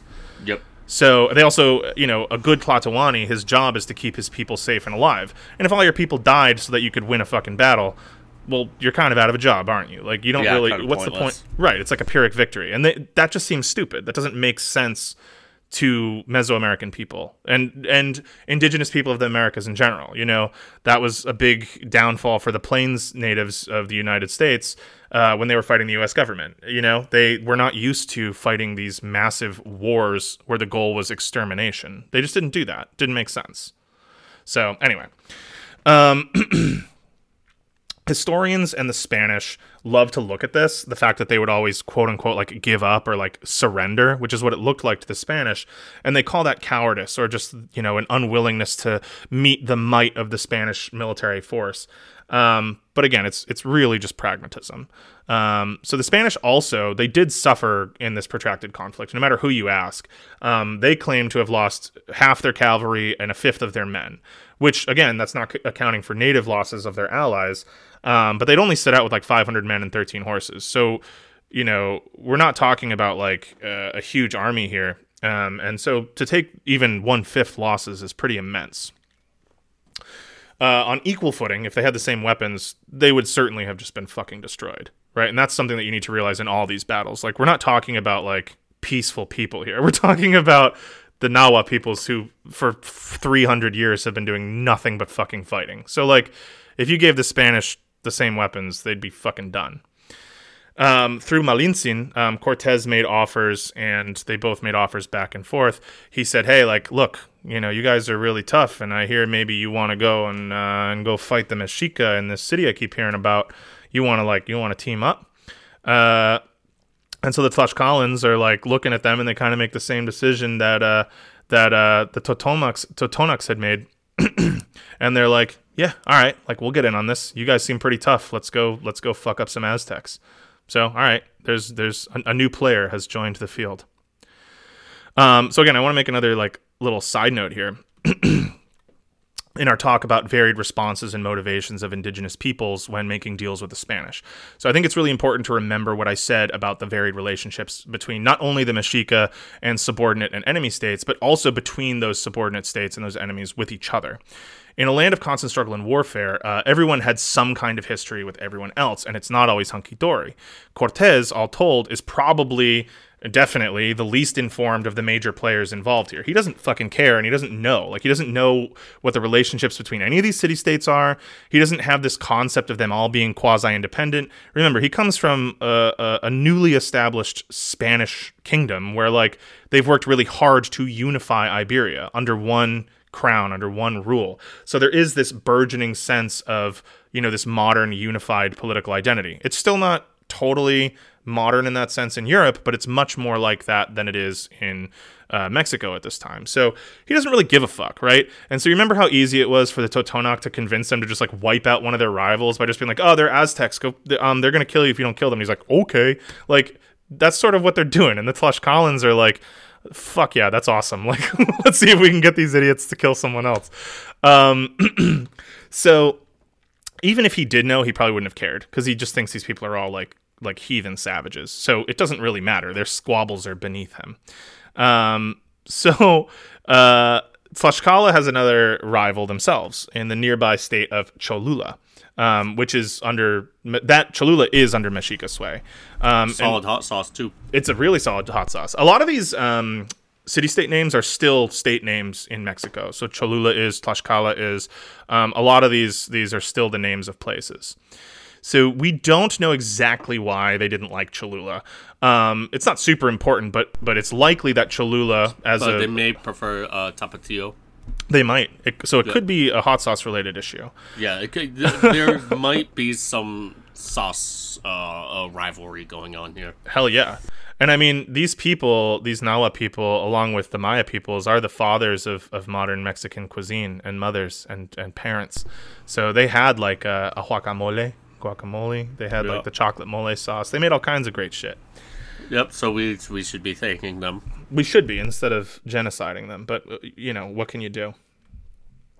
Um, it's probable that that Cholula had just sided with Tenochtitlan in in kind of attacking or doing flower wars or whatever with with Tlaxcala, and that's enough. I mean, frankly, if you fought against each other and you're just like "fuck you guys," used to be our friends, and now you're siding with those assholes. So that would be a good enough reason for a for a grudge. What is important is that, uh, likely as a test of their new allies, and likely as a way to achieve personal revenge or satisfaction, the Tlaxcalans cleverly manipulated Cortez into believing that the Cholula were also poised to attack. So the combined force uh, of the Tlaxcalans and the Cholula, and um, sorry, the Tlaxcalans and the Spanish uh, march on the city of Cholula and catching them unawares.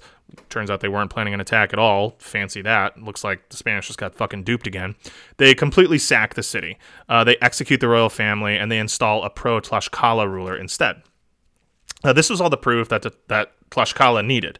Uh, the Spanish were extremely powerful, um, but in the right sphere of influence or under the right sway, uh, they could be manipulated by the leaders or the ruling castes of various altepetls uh, to serve local needs. So we've seen a couple of examples of that now, and there's also that theory that that Moctezuma is doing the same thing, and that it's all just people see these people arrive and they think they're dumb, they don't know about any of our shit. How can we convince them to wipe out our enemies for us?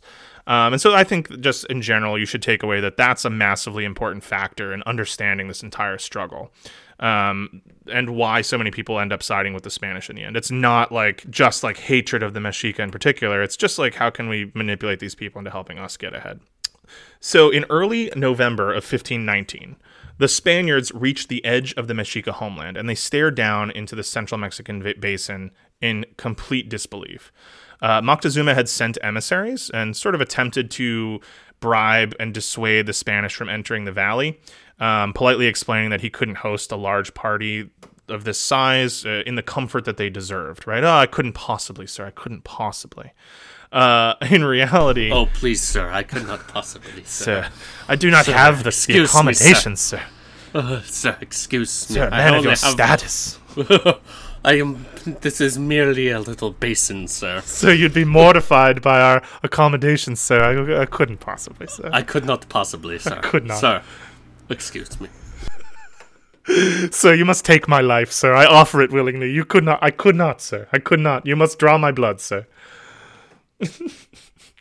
uh, sir, cut my. Sir, cut my weakling neck, sir, before I cannot bear the weight of your shame in me, sir. Though I have Sir, so rightly earned it, Sir, open my veins and sup forth from my blood. sir. Surely my gifts are so feeble. Let me give to you the greatest gift, my own life's blood, sir. oh man. Um so in reality, I mean he's saying all these things to them, but he's by now fully aware of the situation at hand. Um so he, he's whatever his intentions are, he he knows either it, that he's going to succeed in scaring them away or if he wants them to arrive, he's bribing them basically and saying, "Look at all this great shit I have. Come a little closer. Come into my web, little bug. I'm a spider named Moctezuma. I'm to eat you. I'm to wrap you up. I'm to spin you in my web. I'm to eat you whole. I'm to suck out your juices. You little I'ma get ya. You little Spanish I'm- bug and I'ma just a little A little- juicy little Spanish I'm a little. Aztec spider, and I'm gonna spin you up. I'm gonna suck your juices. Um, so it's either that, or you know, he really doesn't want them to. We don't know, but either way, he's playing some kind of game. So uh, he realizes that he could maybe muster a force. I mean, he he at this point can muster a fighting force on his own, like without calling all the allies of the realm. You need to realize how big the population is at this point in the central Mexican basin. Moctezuma at this point theoretically can muster a force of like fifty thousand men which is fucking wild. You know, the population of of Tenochtitlan, we've mentioned this in part 1 of this series, is rivaled only by the major cities of the globe at this point. There are thousands and thousands of people living there. Um, potentially, you know, millions if you look at the whole central Mexican basin. It's a huge place. And so he's he's got the manpower but he also realizes that even if he were to defeat the invaders, the cost of fighting them outright would likely be, and he knows they have native allies, so it's not like they're fighting alone. And those native allies add literal thousands because they're also strong. So they've got, you know, probably close to 20,000 native allies with them at this point, uh, and their own fighting force of, you know, now maybe like 350 men and 10 cavalry or something like that. They've got little cannons, they've got all this shit. So he knows it's not going to be an easy fight. And even if he wins, uh, the casualties are so high that it's it's not worth it. He's going to basically destroy his own kingdom and leave himself vulnerable from all sides. So he's got to figure out a way to make this work for himself. Uh, and so Cortez responds. Obviously, he's like, "No, we're, we're coming. We're gonna come in. Thanks for the offer, but like, we'll see you in a minute. We're gonna we're gonna come in. Don't worry about the accommodations. We're we're, we're coming." And so they did just that, and they head down into the central basin, um, and they approach uh, the Mexica. Now, I want to read to you uh, a really great quote. Well, it's sort of partially a quote and partially um, a, uh uh part from the book where they talk about, you know, what it was like to enter the Mexican basin and see all these amazing sights and see like just how unbelievably advanced this place was. They safely traversed the mountain pass between the volcano Popocatépetl, which means smoking mountain, and the snow-capped Iztaccíhuatl, white woman, uh, which is a mountain, and entered the valley.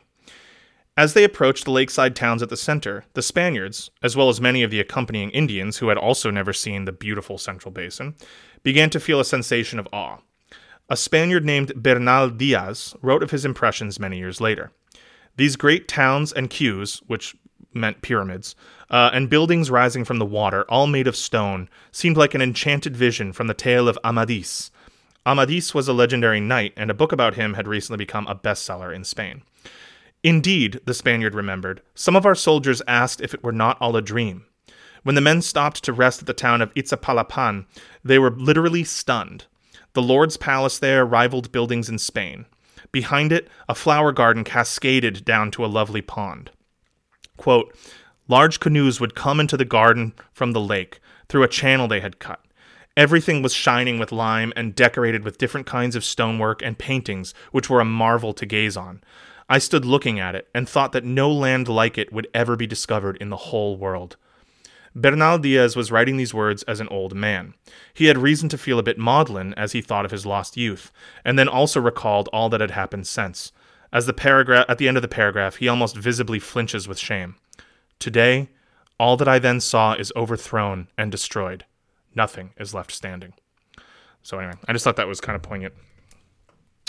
So the entrance of the Spanish into the city was turned into a monumentally prestigious affair when they eventually reached Tenochtitlan. Uh, the Tlatoani of various allied Altepetl and their noble kin had assembled at one end of the main causeway entering Tenochtitlan. The Spanish walked across in total awe at this stunning city in the middle of a lake, uh, seeing chinampas and canoes on all sides, and just generally marveling at what they were seeing. Cortez wrote of his impatience at the length of the reception they received, as noble after noble stepped forward, kneeling low and touching the ground in the Nahua gesture of humble greeting between equal nobles. Finally, the formalities drawing to a close, Moctezuma arrived in a beautiful litter surrounded by guards and servants and all manner of impressive looking people. The Spanish immediately realized that this must be the king of these Mexica because he was clearly the most important person around by any metric. Cortez reportedly stepped forward to embrace the Huey Tlatoani as an equal, which freaked everyone the fuck out because they're like, "Whoa, whoa, whoa! You do not touch this guy!" like, and he's just like, "I'm gonna give you a hug. It's good to see you, buddy. You know, thanks for offering me all that shit. Bring it in, Moctezuma. Come on, Maki. Good to see you, buddy." So he goes in for like the fucking hug, and Moctezuma's like, "All right, pal." And I like to envision some like elite guard, like some jacked up fucking Mexica dude with like a macahuitl who's you know killed thirty people and with his bare hands, just like putting a fucking hand on his chest, just like no. Like nah man. We we don't approach Moctezuma like that. Like what you need you know?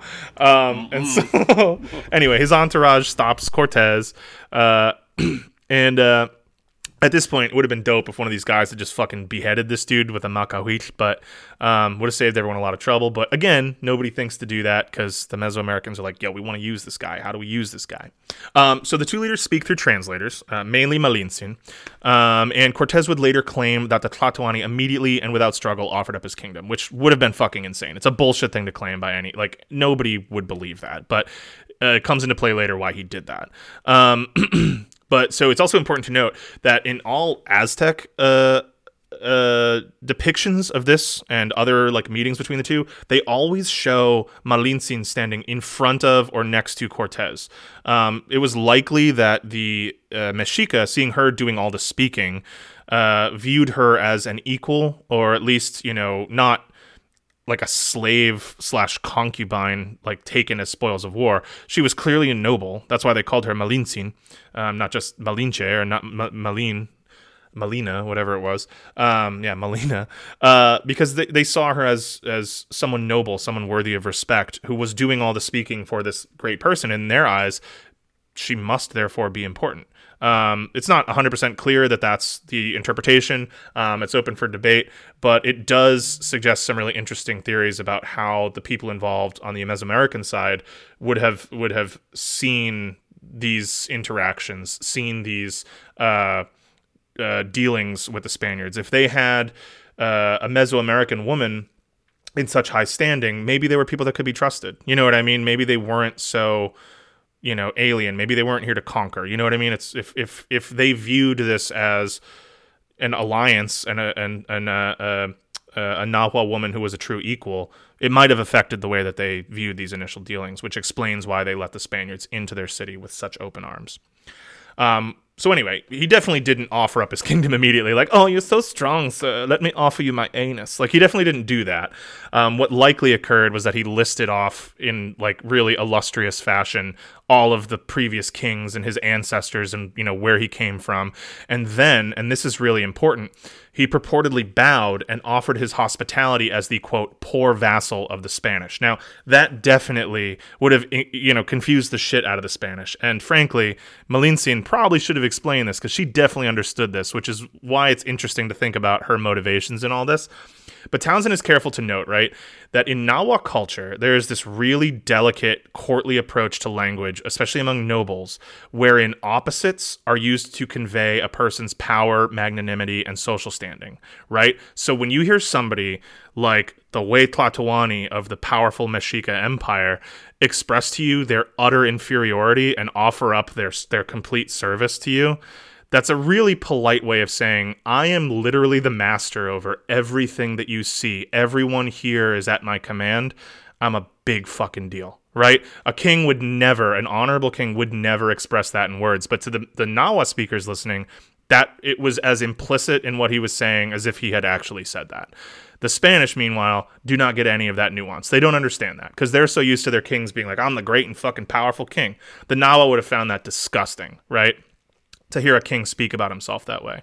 So there's another really p- important miscommunication here. So he bows low and says like I'm at your total service. I'm nothing but a little bitch boy. And what he's saying is like yo like watch like watch how you step. This is my city. Like I'm Really, I am- what he was doing was pulling his penis out. yeah, he's like it's big. Like see it, He's it's big. just like I know you guys are bad, but like I'm bad Presenting too. it. So, um, so yeah, it's it's actually I love thinking about the fact that the Spanish are just like doping themselves into this whole like do do do do do. Oh, thanks, you're complete and total service. Okay. Meanwhile, Moctezuma is like watching them. He's like, all right, like what are they up? Like he's much more savvy than they ever give him credit for.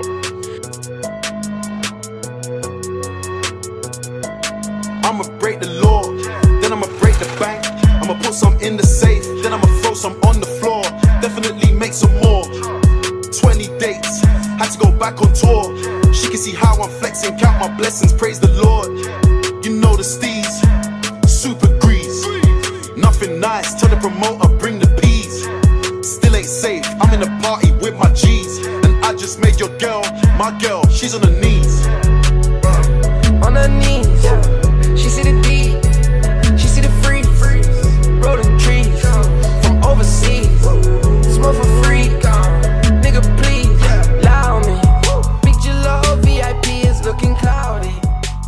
Um, so they enter the city, they feast on fresh fish and game. As the Spanish mentioned, like the quality of just food and produce and game and everything in the Central Basin is like beyond anything they've ever experienced. It's not rotten, you know, it doesn't have flies all over it.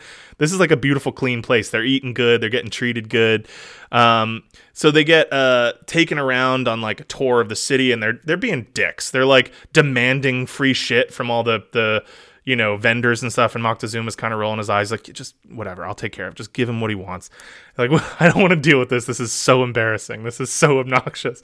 He takes him to the palace, and he's like, yeah, take whatever you want. And he's like, clearly being like, you know, yeah, take whatever you want. And they're just like, okay. And so they start like taking gold and shit. And he's just like, fuck, this is going to be really expensive. Like, all right, sure. Like, take whatever you want. And they're just like melting down like his fucking beautiful carved gifts and stuff and making like gold bars out of it because they're just, they suck. they they just suck so bad.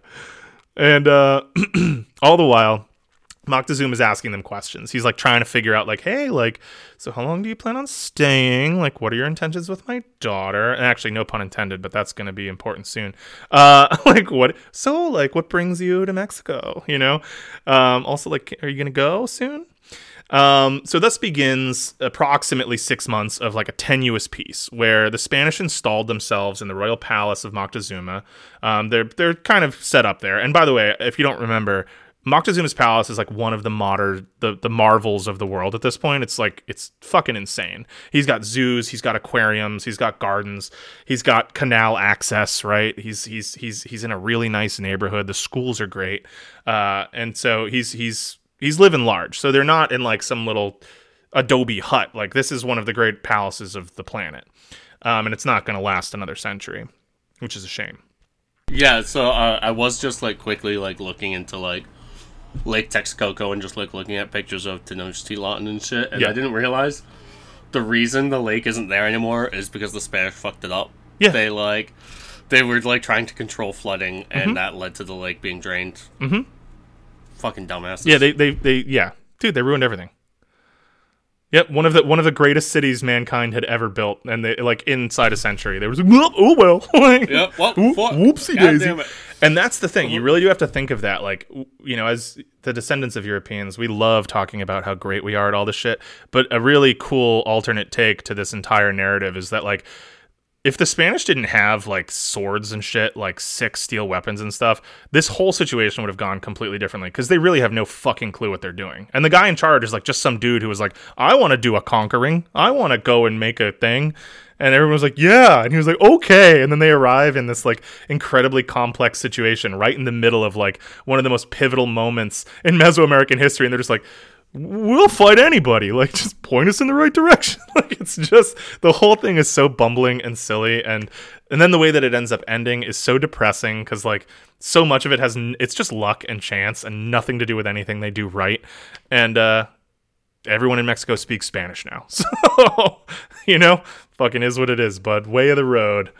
Um, Fucking way she goes, Bubs. fucking way she goes. Uh, we're drawing to a close, everybody. Don't be looking at the clocks worried, my co host included. We're almost done here. Um, so during this time, Cortez takes the opportunity to write a bunch of letters and he sends people back to the coast because he still has a little camp set up on the coast, remember? Um, and he writes letters and he sends trinkets and gold and stuff describing his situation and he's really talking himself up at this point. Uh, he describes how he's basically he's, he's basically king here already okay? And the second he arrived they were like oh my god you're so cool. You're clearly a god. Just take over. Like we suck. We're so bad at this. Just take over please. And so he's writing all this back home. And uh, he knew the reason he's doing all this it's it's very stupid and very calculated at the same time because he knew that he was an outlaw at this point and he had not been given permission to conquer anything.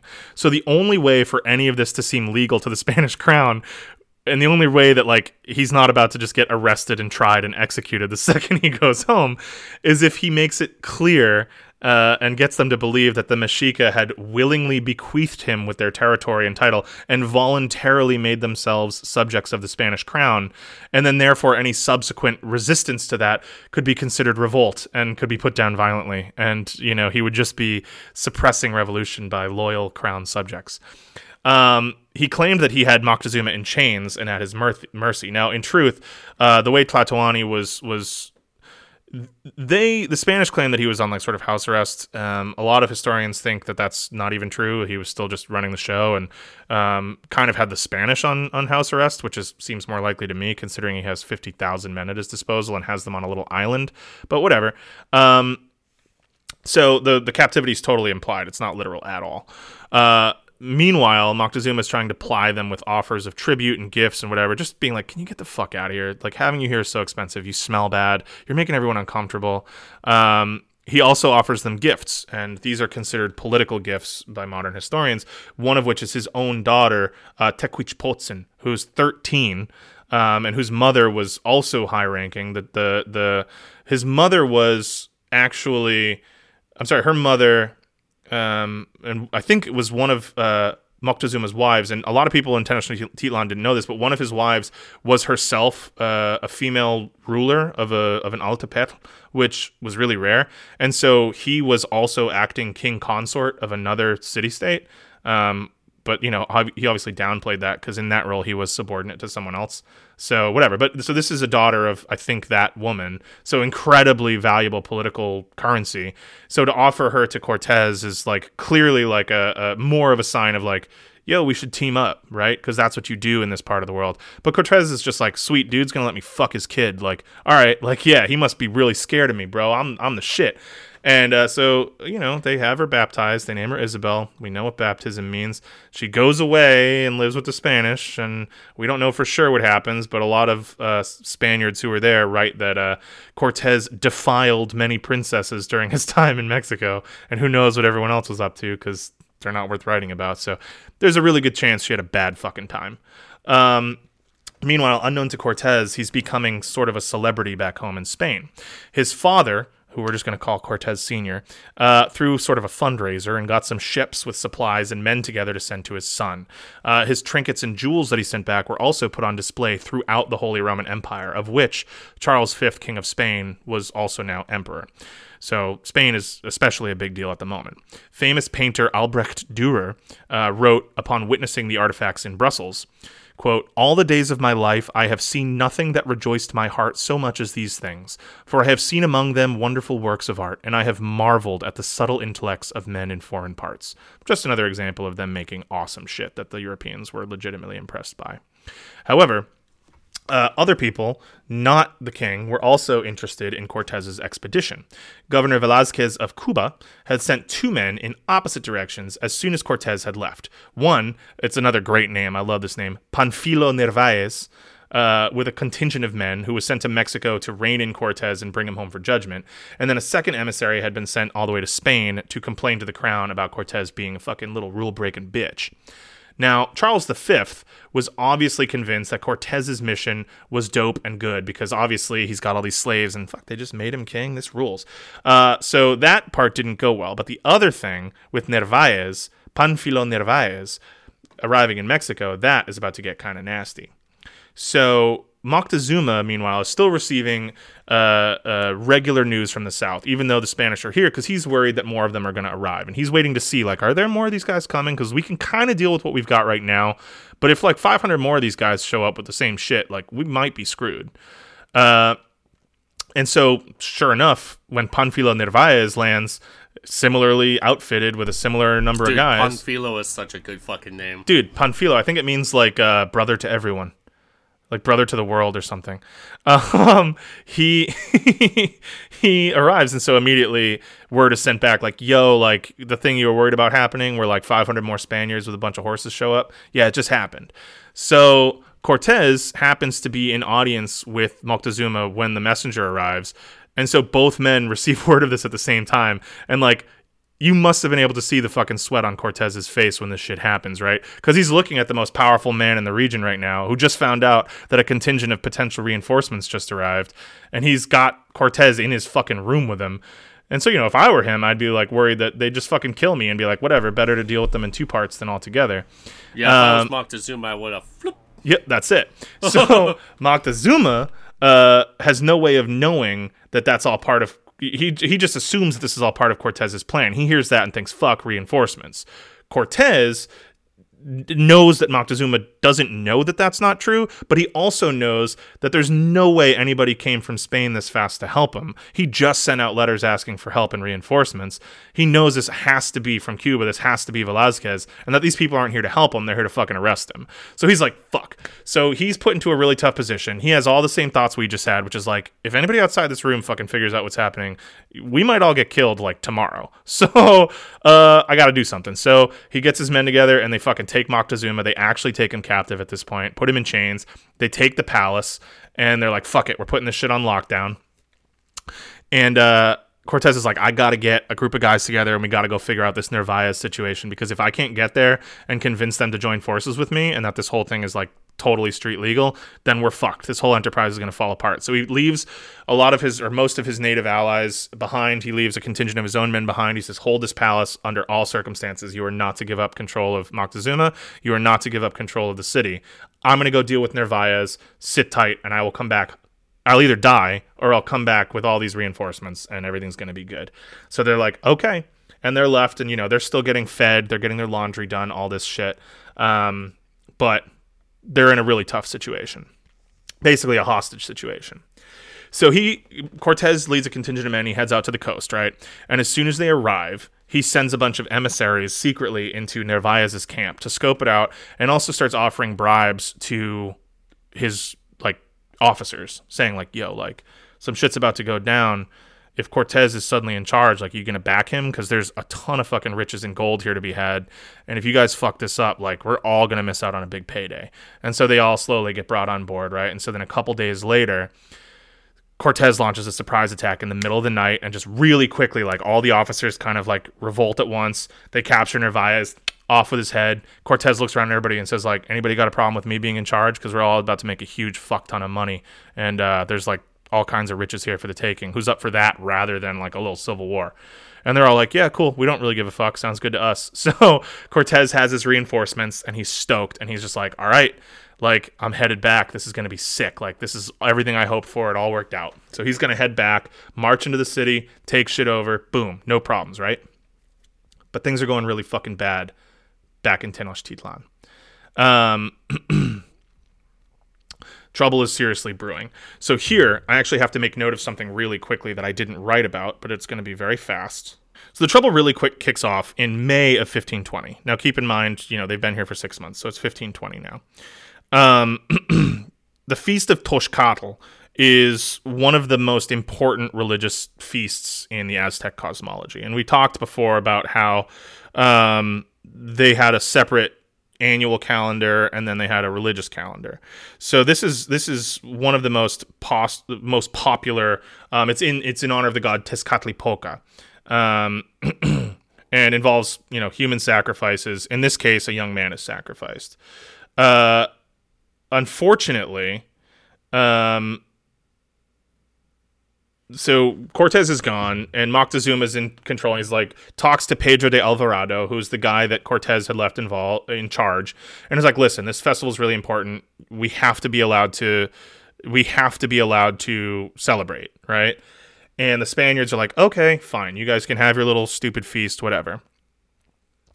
Uh, so they have the festival and they sacrifice this young man, whatever. And the Spanish were watching. Now, uh, the accounts differ. The Spanish claim that the reason that they do what they're about to do is because they didn't realize there was going to be human sacrifice and they were so appalled by it that the only thing that they could do, being good Christians and seeing human sacrifice, was fucking kill everybody. Now, that doesn't make sense to me. Does it make sense to you? Uh, no. I'm gonna leave the timing of that in completely intact because that's what. Yeah, no, it doesn't make any sense, right? But that's what they say, and like they're, like, oh, we would never have done it, but like human sacrifice is a sin, so you know we fucking killed all the sinners, um, which is wild. Uh, but realistically, it seems like uh, it seems like the the reality um, is that they saw this opportunity and all these fucking nobles and warriors gathered and I don't know, something went down. There was some scuffle. Maybe the Spanish were like I don't I don't even fucking know. But they went in and they ended up killing like a ton of nobles and a ton of warriors and all these people. And then being like, "Whoop, sorry that happened," and like retreating back to the palace. And so the Mexica who are already like chafing under their fucking control are just like, "You know what? You know what? This fucking sucks. like we're over this shit. This fucking sucks." So all of a sudden like all interactions We tried between- to be nice hosts. you know, You, you know, guys took advantage. you kidnapped our king. We have our super great festival coming up. We killed one guy. Yeah, it's a thing we do. Okay, we're not. We don't make a big deal out of it. It's important. Okay. Yeah, we why- killed one guy. Why you guys harshing the harshing the vibes? yeah, yeah, it's totally hypocritical that you see that and you think it's okay to just kill all of our nobles. So whatever. Yeah. So this massacre happens, and you know the reasons behind it are obviously misreported and convoluted um, due to the Spanish doing that. But uh, the point is, it just that's the final straw, and it like incenses the entire population, and they're just like fuck this. So all interactions between the Spanish and the Mexica cease. The the Spanish realize something's wrong, right? When the girl that's been doing their laundry for them, they go down to like find her where she normally is because they've been like paying her to like help them do their laundry and bring them food and stuff, and they find her with her fucking throat cut, left there dead as a message, like yo, nobody's dealing with the Spanish anymore, and anyone who does is about to get fucking killed. And so they're like, okay, this is starting to get a little spooky because there's not a ton of us and there's a ton of them. And uh, we're hearing a lot of like hammering and shit going on out there. Like something's going on out there.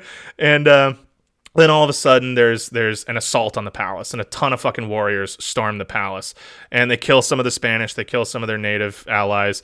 Um, and you know they're in a palace so they're able to kind of barricade themselves in and repel the attack but it's all completely clear now that like any illusion of peace is completely over and the Mexica are like trying to fucking kick them out so that night, after they repel the attack and the, the Mexica are able to pull some of their dead back, they hear this like bone chilling war cry like raise up from all over the city. And it's they're they immediately understand, even though they're like they're like, all right, shit's about to get fucking real. They want revenge and they're gonna fucking come after us again. So like we gotta get ready. Meanwhile, the men of the city of Tenochtitlan start fortifying the entire city for fucking all-out urban warfare. They start barricading city streets. They're just basically they're like telling all civilians like stay inside because like either we all die or the Spanish are fucking gone. There's no in between. So they're like just getting themselves ready. They're like fuck it. It's like uh, it's like in the movie First Blood when John Rambo is like they drew first blood. Like it's like that. and so they're like fuck it. Like I'm gonna fight them to the last man. Meanwhile, the, the, the Spanish are also kind of hunkering down, fortifying the palace, rationing their food, and they're like, we just we gotta wait for Cortez to get back because otherwise we're all dead. Um, Cortez, arrives. He comes back with all these men. He's newly reinvigorated. He's got supplies. He's got weapons and horses. He gets back to the city on June 24th, 1520, and the streets are fucking empty. And he's like, all right, that's weird. Because, like I said, this is like one of the biggest, most bustling cities on earth. And all of a sudden, there's nobody. You see a little fucking, what are they called? A little tumbleweed roll through the A little tumbleweed going across. hear the wind whipping through the adobe. And you're just like, oh, Yeah. all right. You can hear the closing of shutters. Yeah, dude, right. Yeah. Something's about to go down. Um, so it's really unnerving. So they walk through the streets and nobody stops them. And they get all the way to the palace and they rejoin forces and they find out what happened. And Cortez, Cortez goes, Oh, fuck. They just let us in. They did it on purpose. Oh, fuck. this is a trap. and so it is a trap. Uh, it becomes clear almost immediately that uh, the Mexica had barricaded every other exit from the palace except for the main causeway, and they allowed them to cross it and enter the city. And then they look out and realize that the Mexica are pulling all the bridges in. So there's no way to get back to the mainland. They've got all the canoes, and the Spanish are trapped on the island. And they're like, fuck. Yeah, and Cortez is just like, hmm. So something not that chill is going down. yeah, we're we're potentially in a not super chill situation here, guys.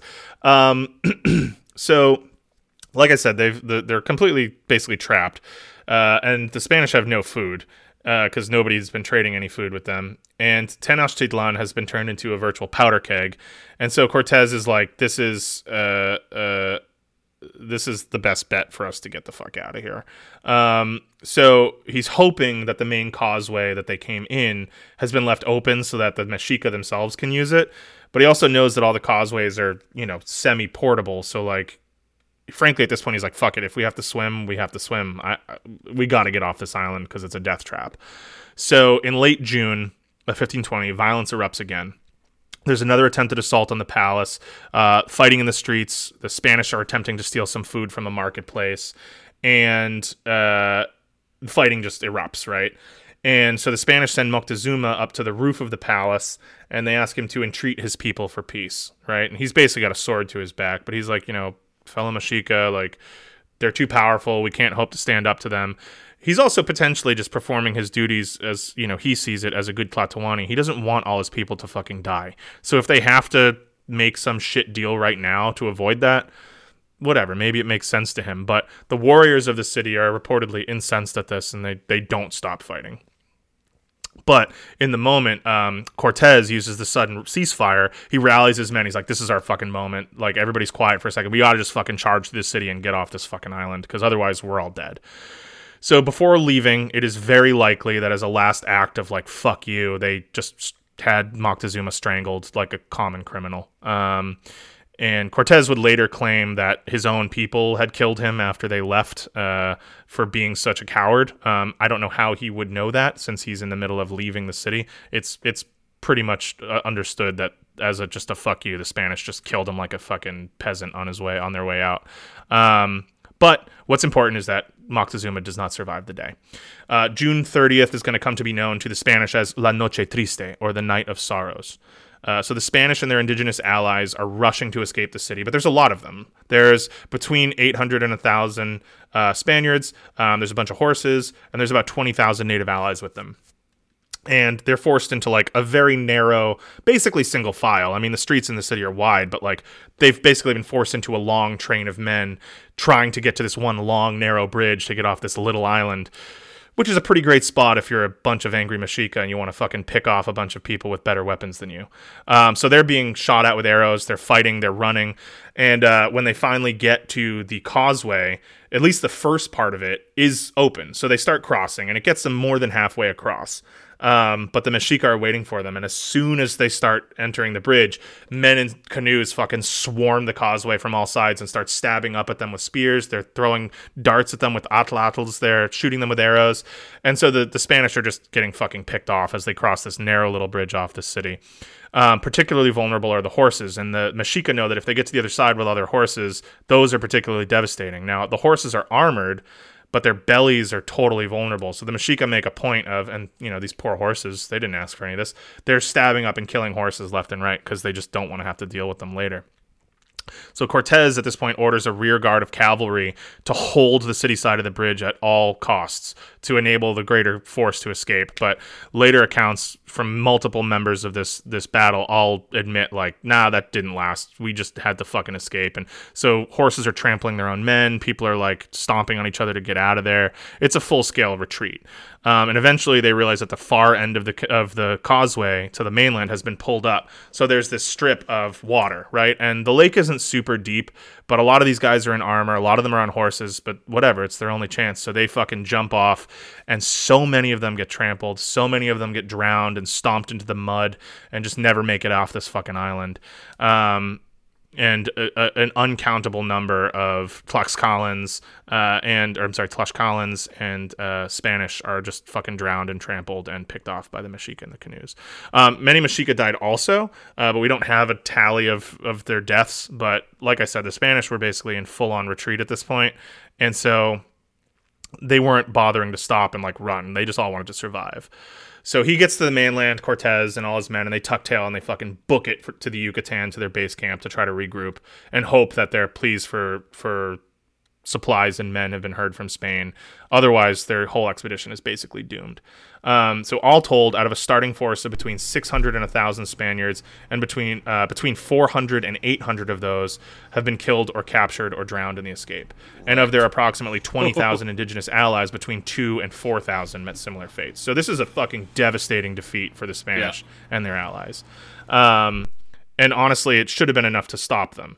And it would have been enough if they were another local people who, you know, had to wait two decades for a generation of men to grow up and fill out their armies.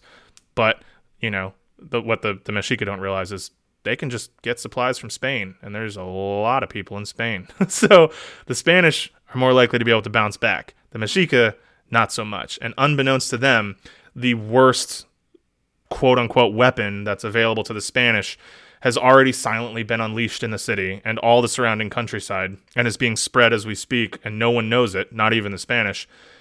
And that is a tiny, tiny, tiny little virus called variola, better known as smallpox. And as we speak, that is slowly getting ready to just fucking explode and decimate the entire population of this region. Um, also, What at the same time, continent Europe is. oh dude, it rocks. Just Europe, a Europe is so festering, cool. just every uh, every country just filled with festering, disease-ridden, pox-ridden freaks. Yeah, it's awesome. The people are good. The place is good. It's all good.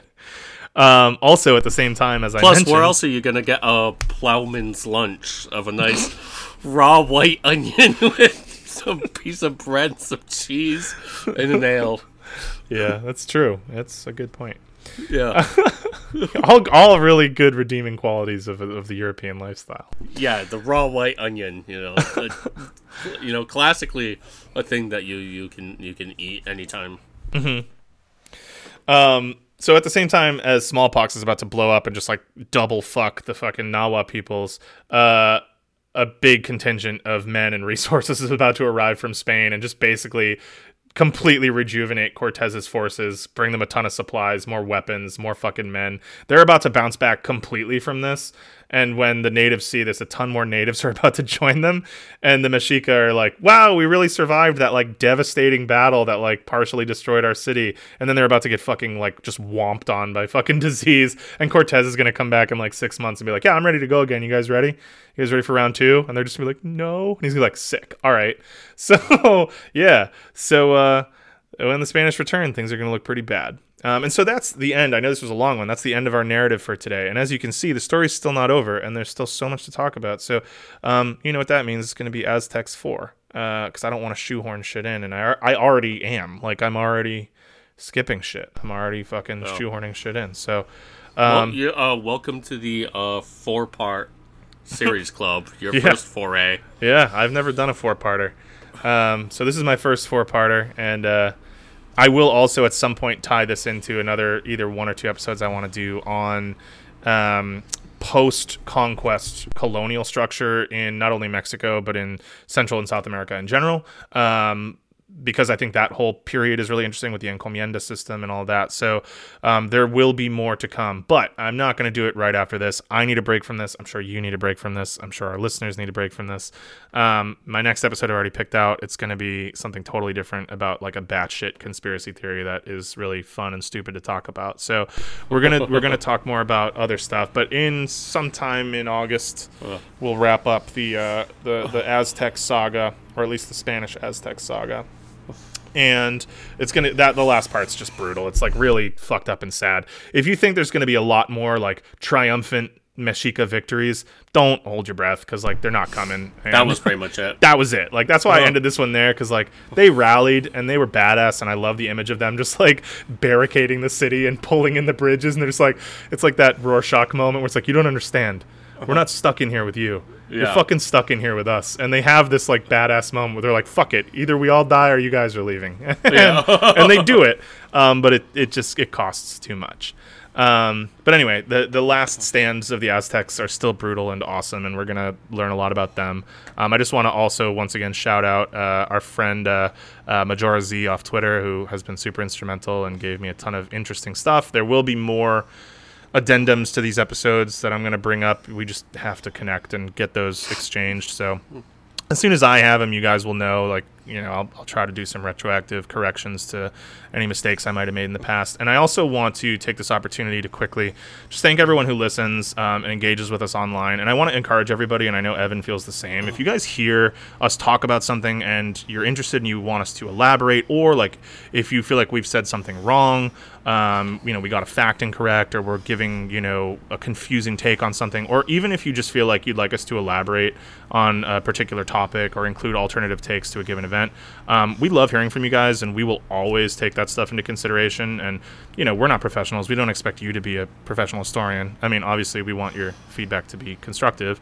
Yeah. Um, but you know we're just amateurs and, and we do this as a hobby and um, we will definitely take you seriously unless you demand that we don't um, via actions or words so basically like if you seem cool and your info seems legit which in this case um, it, it did um, we will definitely try our best to incorporate that into what we do we, we would love to hear from you guys so twitter Yeah. email whatever Um, yes, I know. I know there are some, uh, you know, uh, prominent podcasts out there that maybe make a point to consistently uh, tell fans to not reach out. The left on unread promise is that we want you to. Yeah, yeah, exactly. and like, you know, in the case of this particular example, like, you know, we work a ton. We like aren't just sitting around making this show all the time, and we don't expect that from you guys as listeners Yeah. either. But, um, you know, if we can, Yeah, there's only so much that we can do. So sure. But if we like Yeah. can coordinate, like, Yeah. we'll we'll do our best. So, Yep. um, we really appreciate that, Majorzy. You rock. Thank you so much for all your help, and uh, Mm-hmm.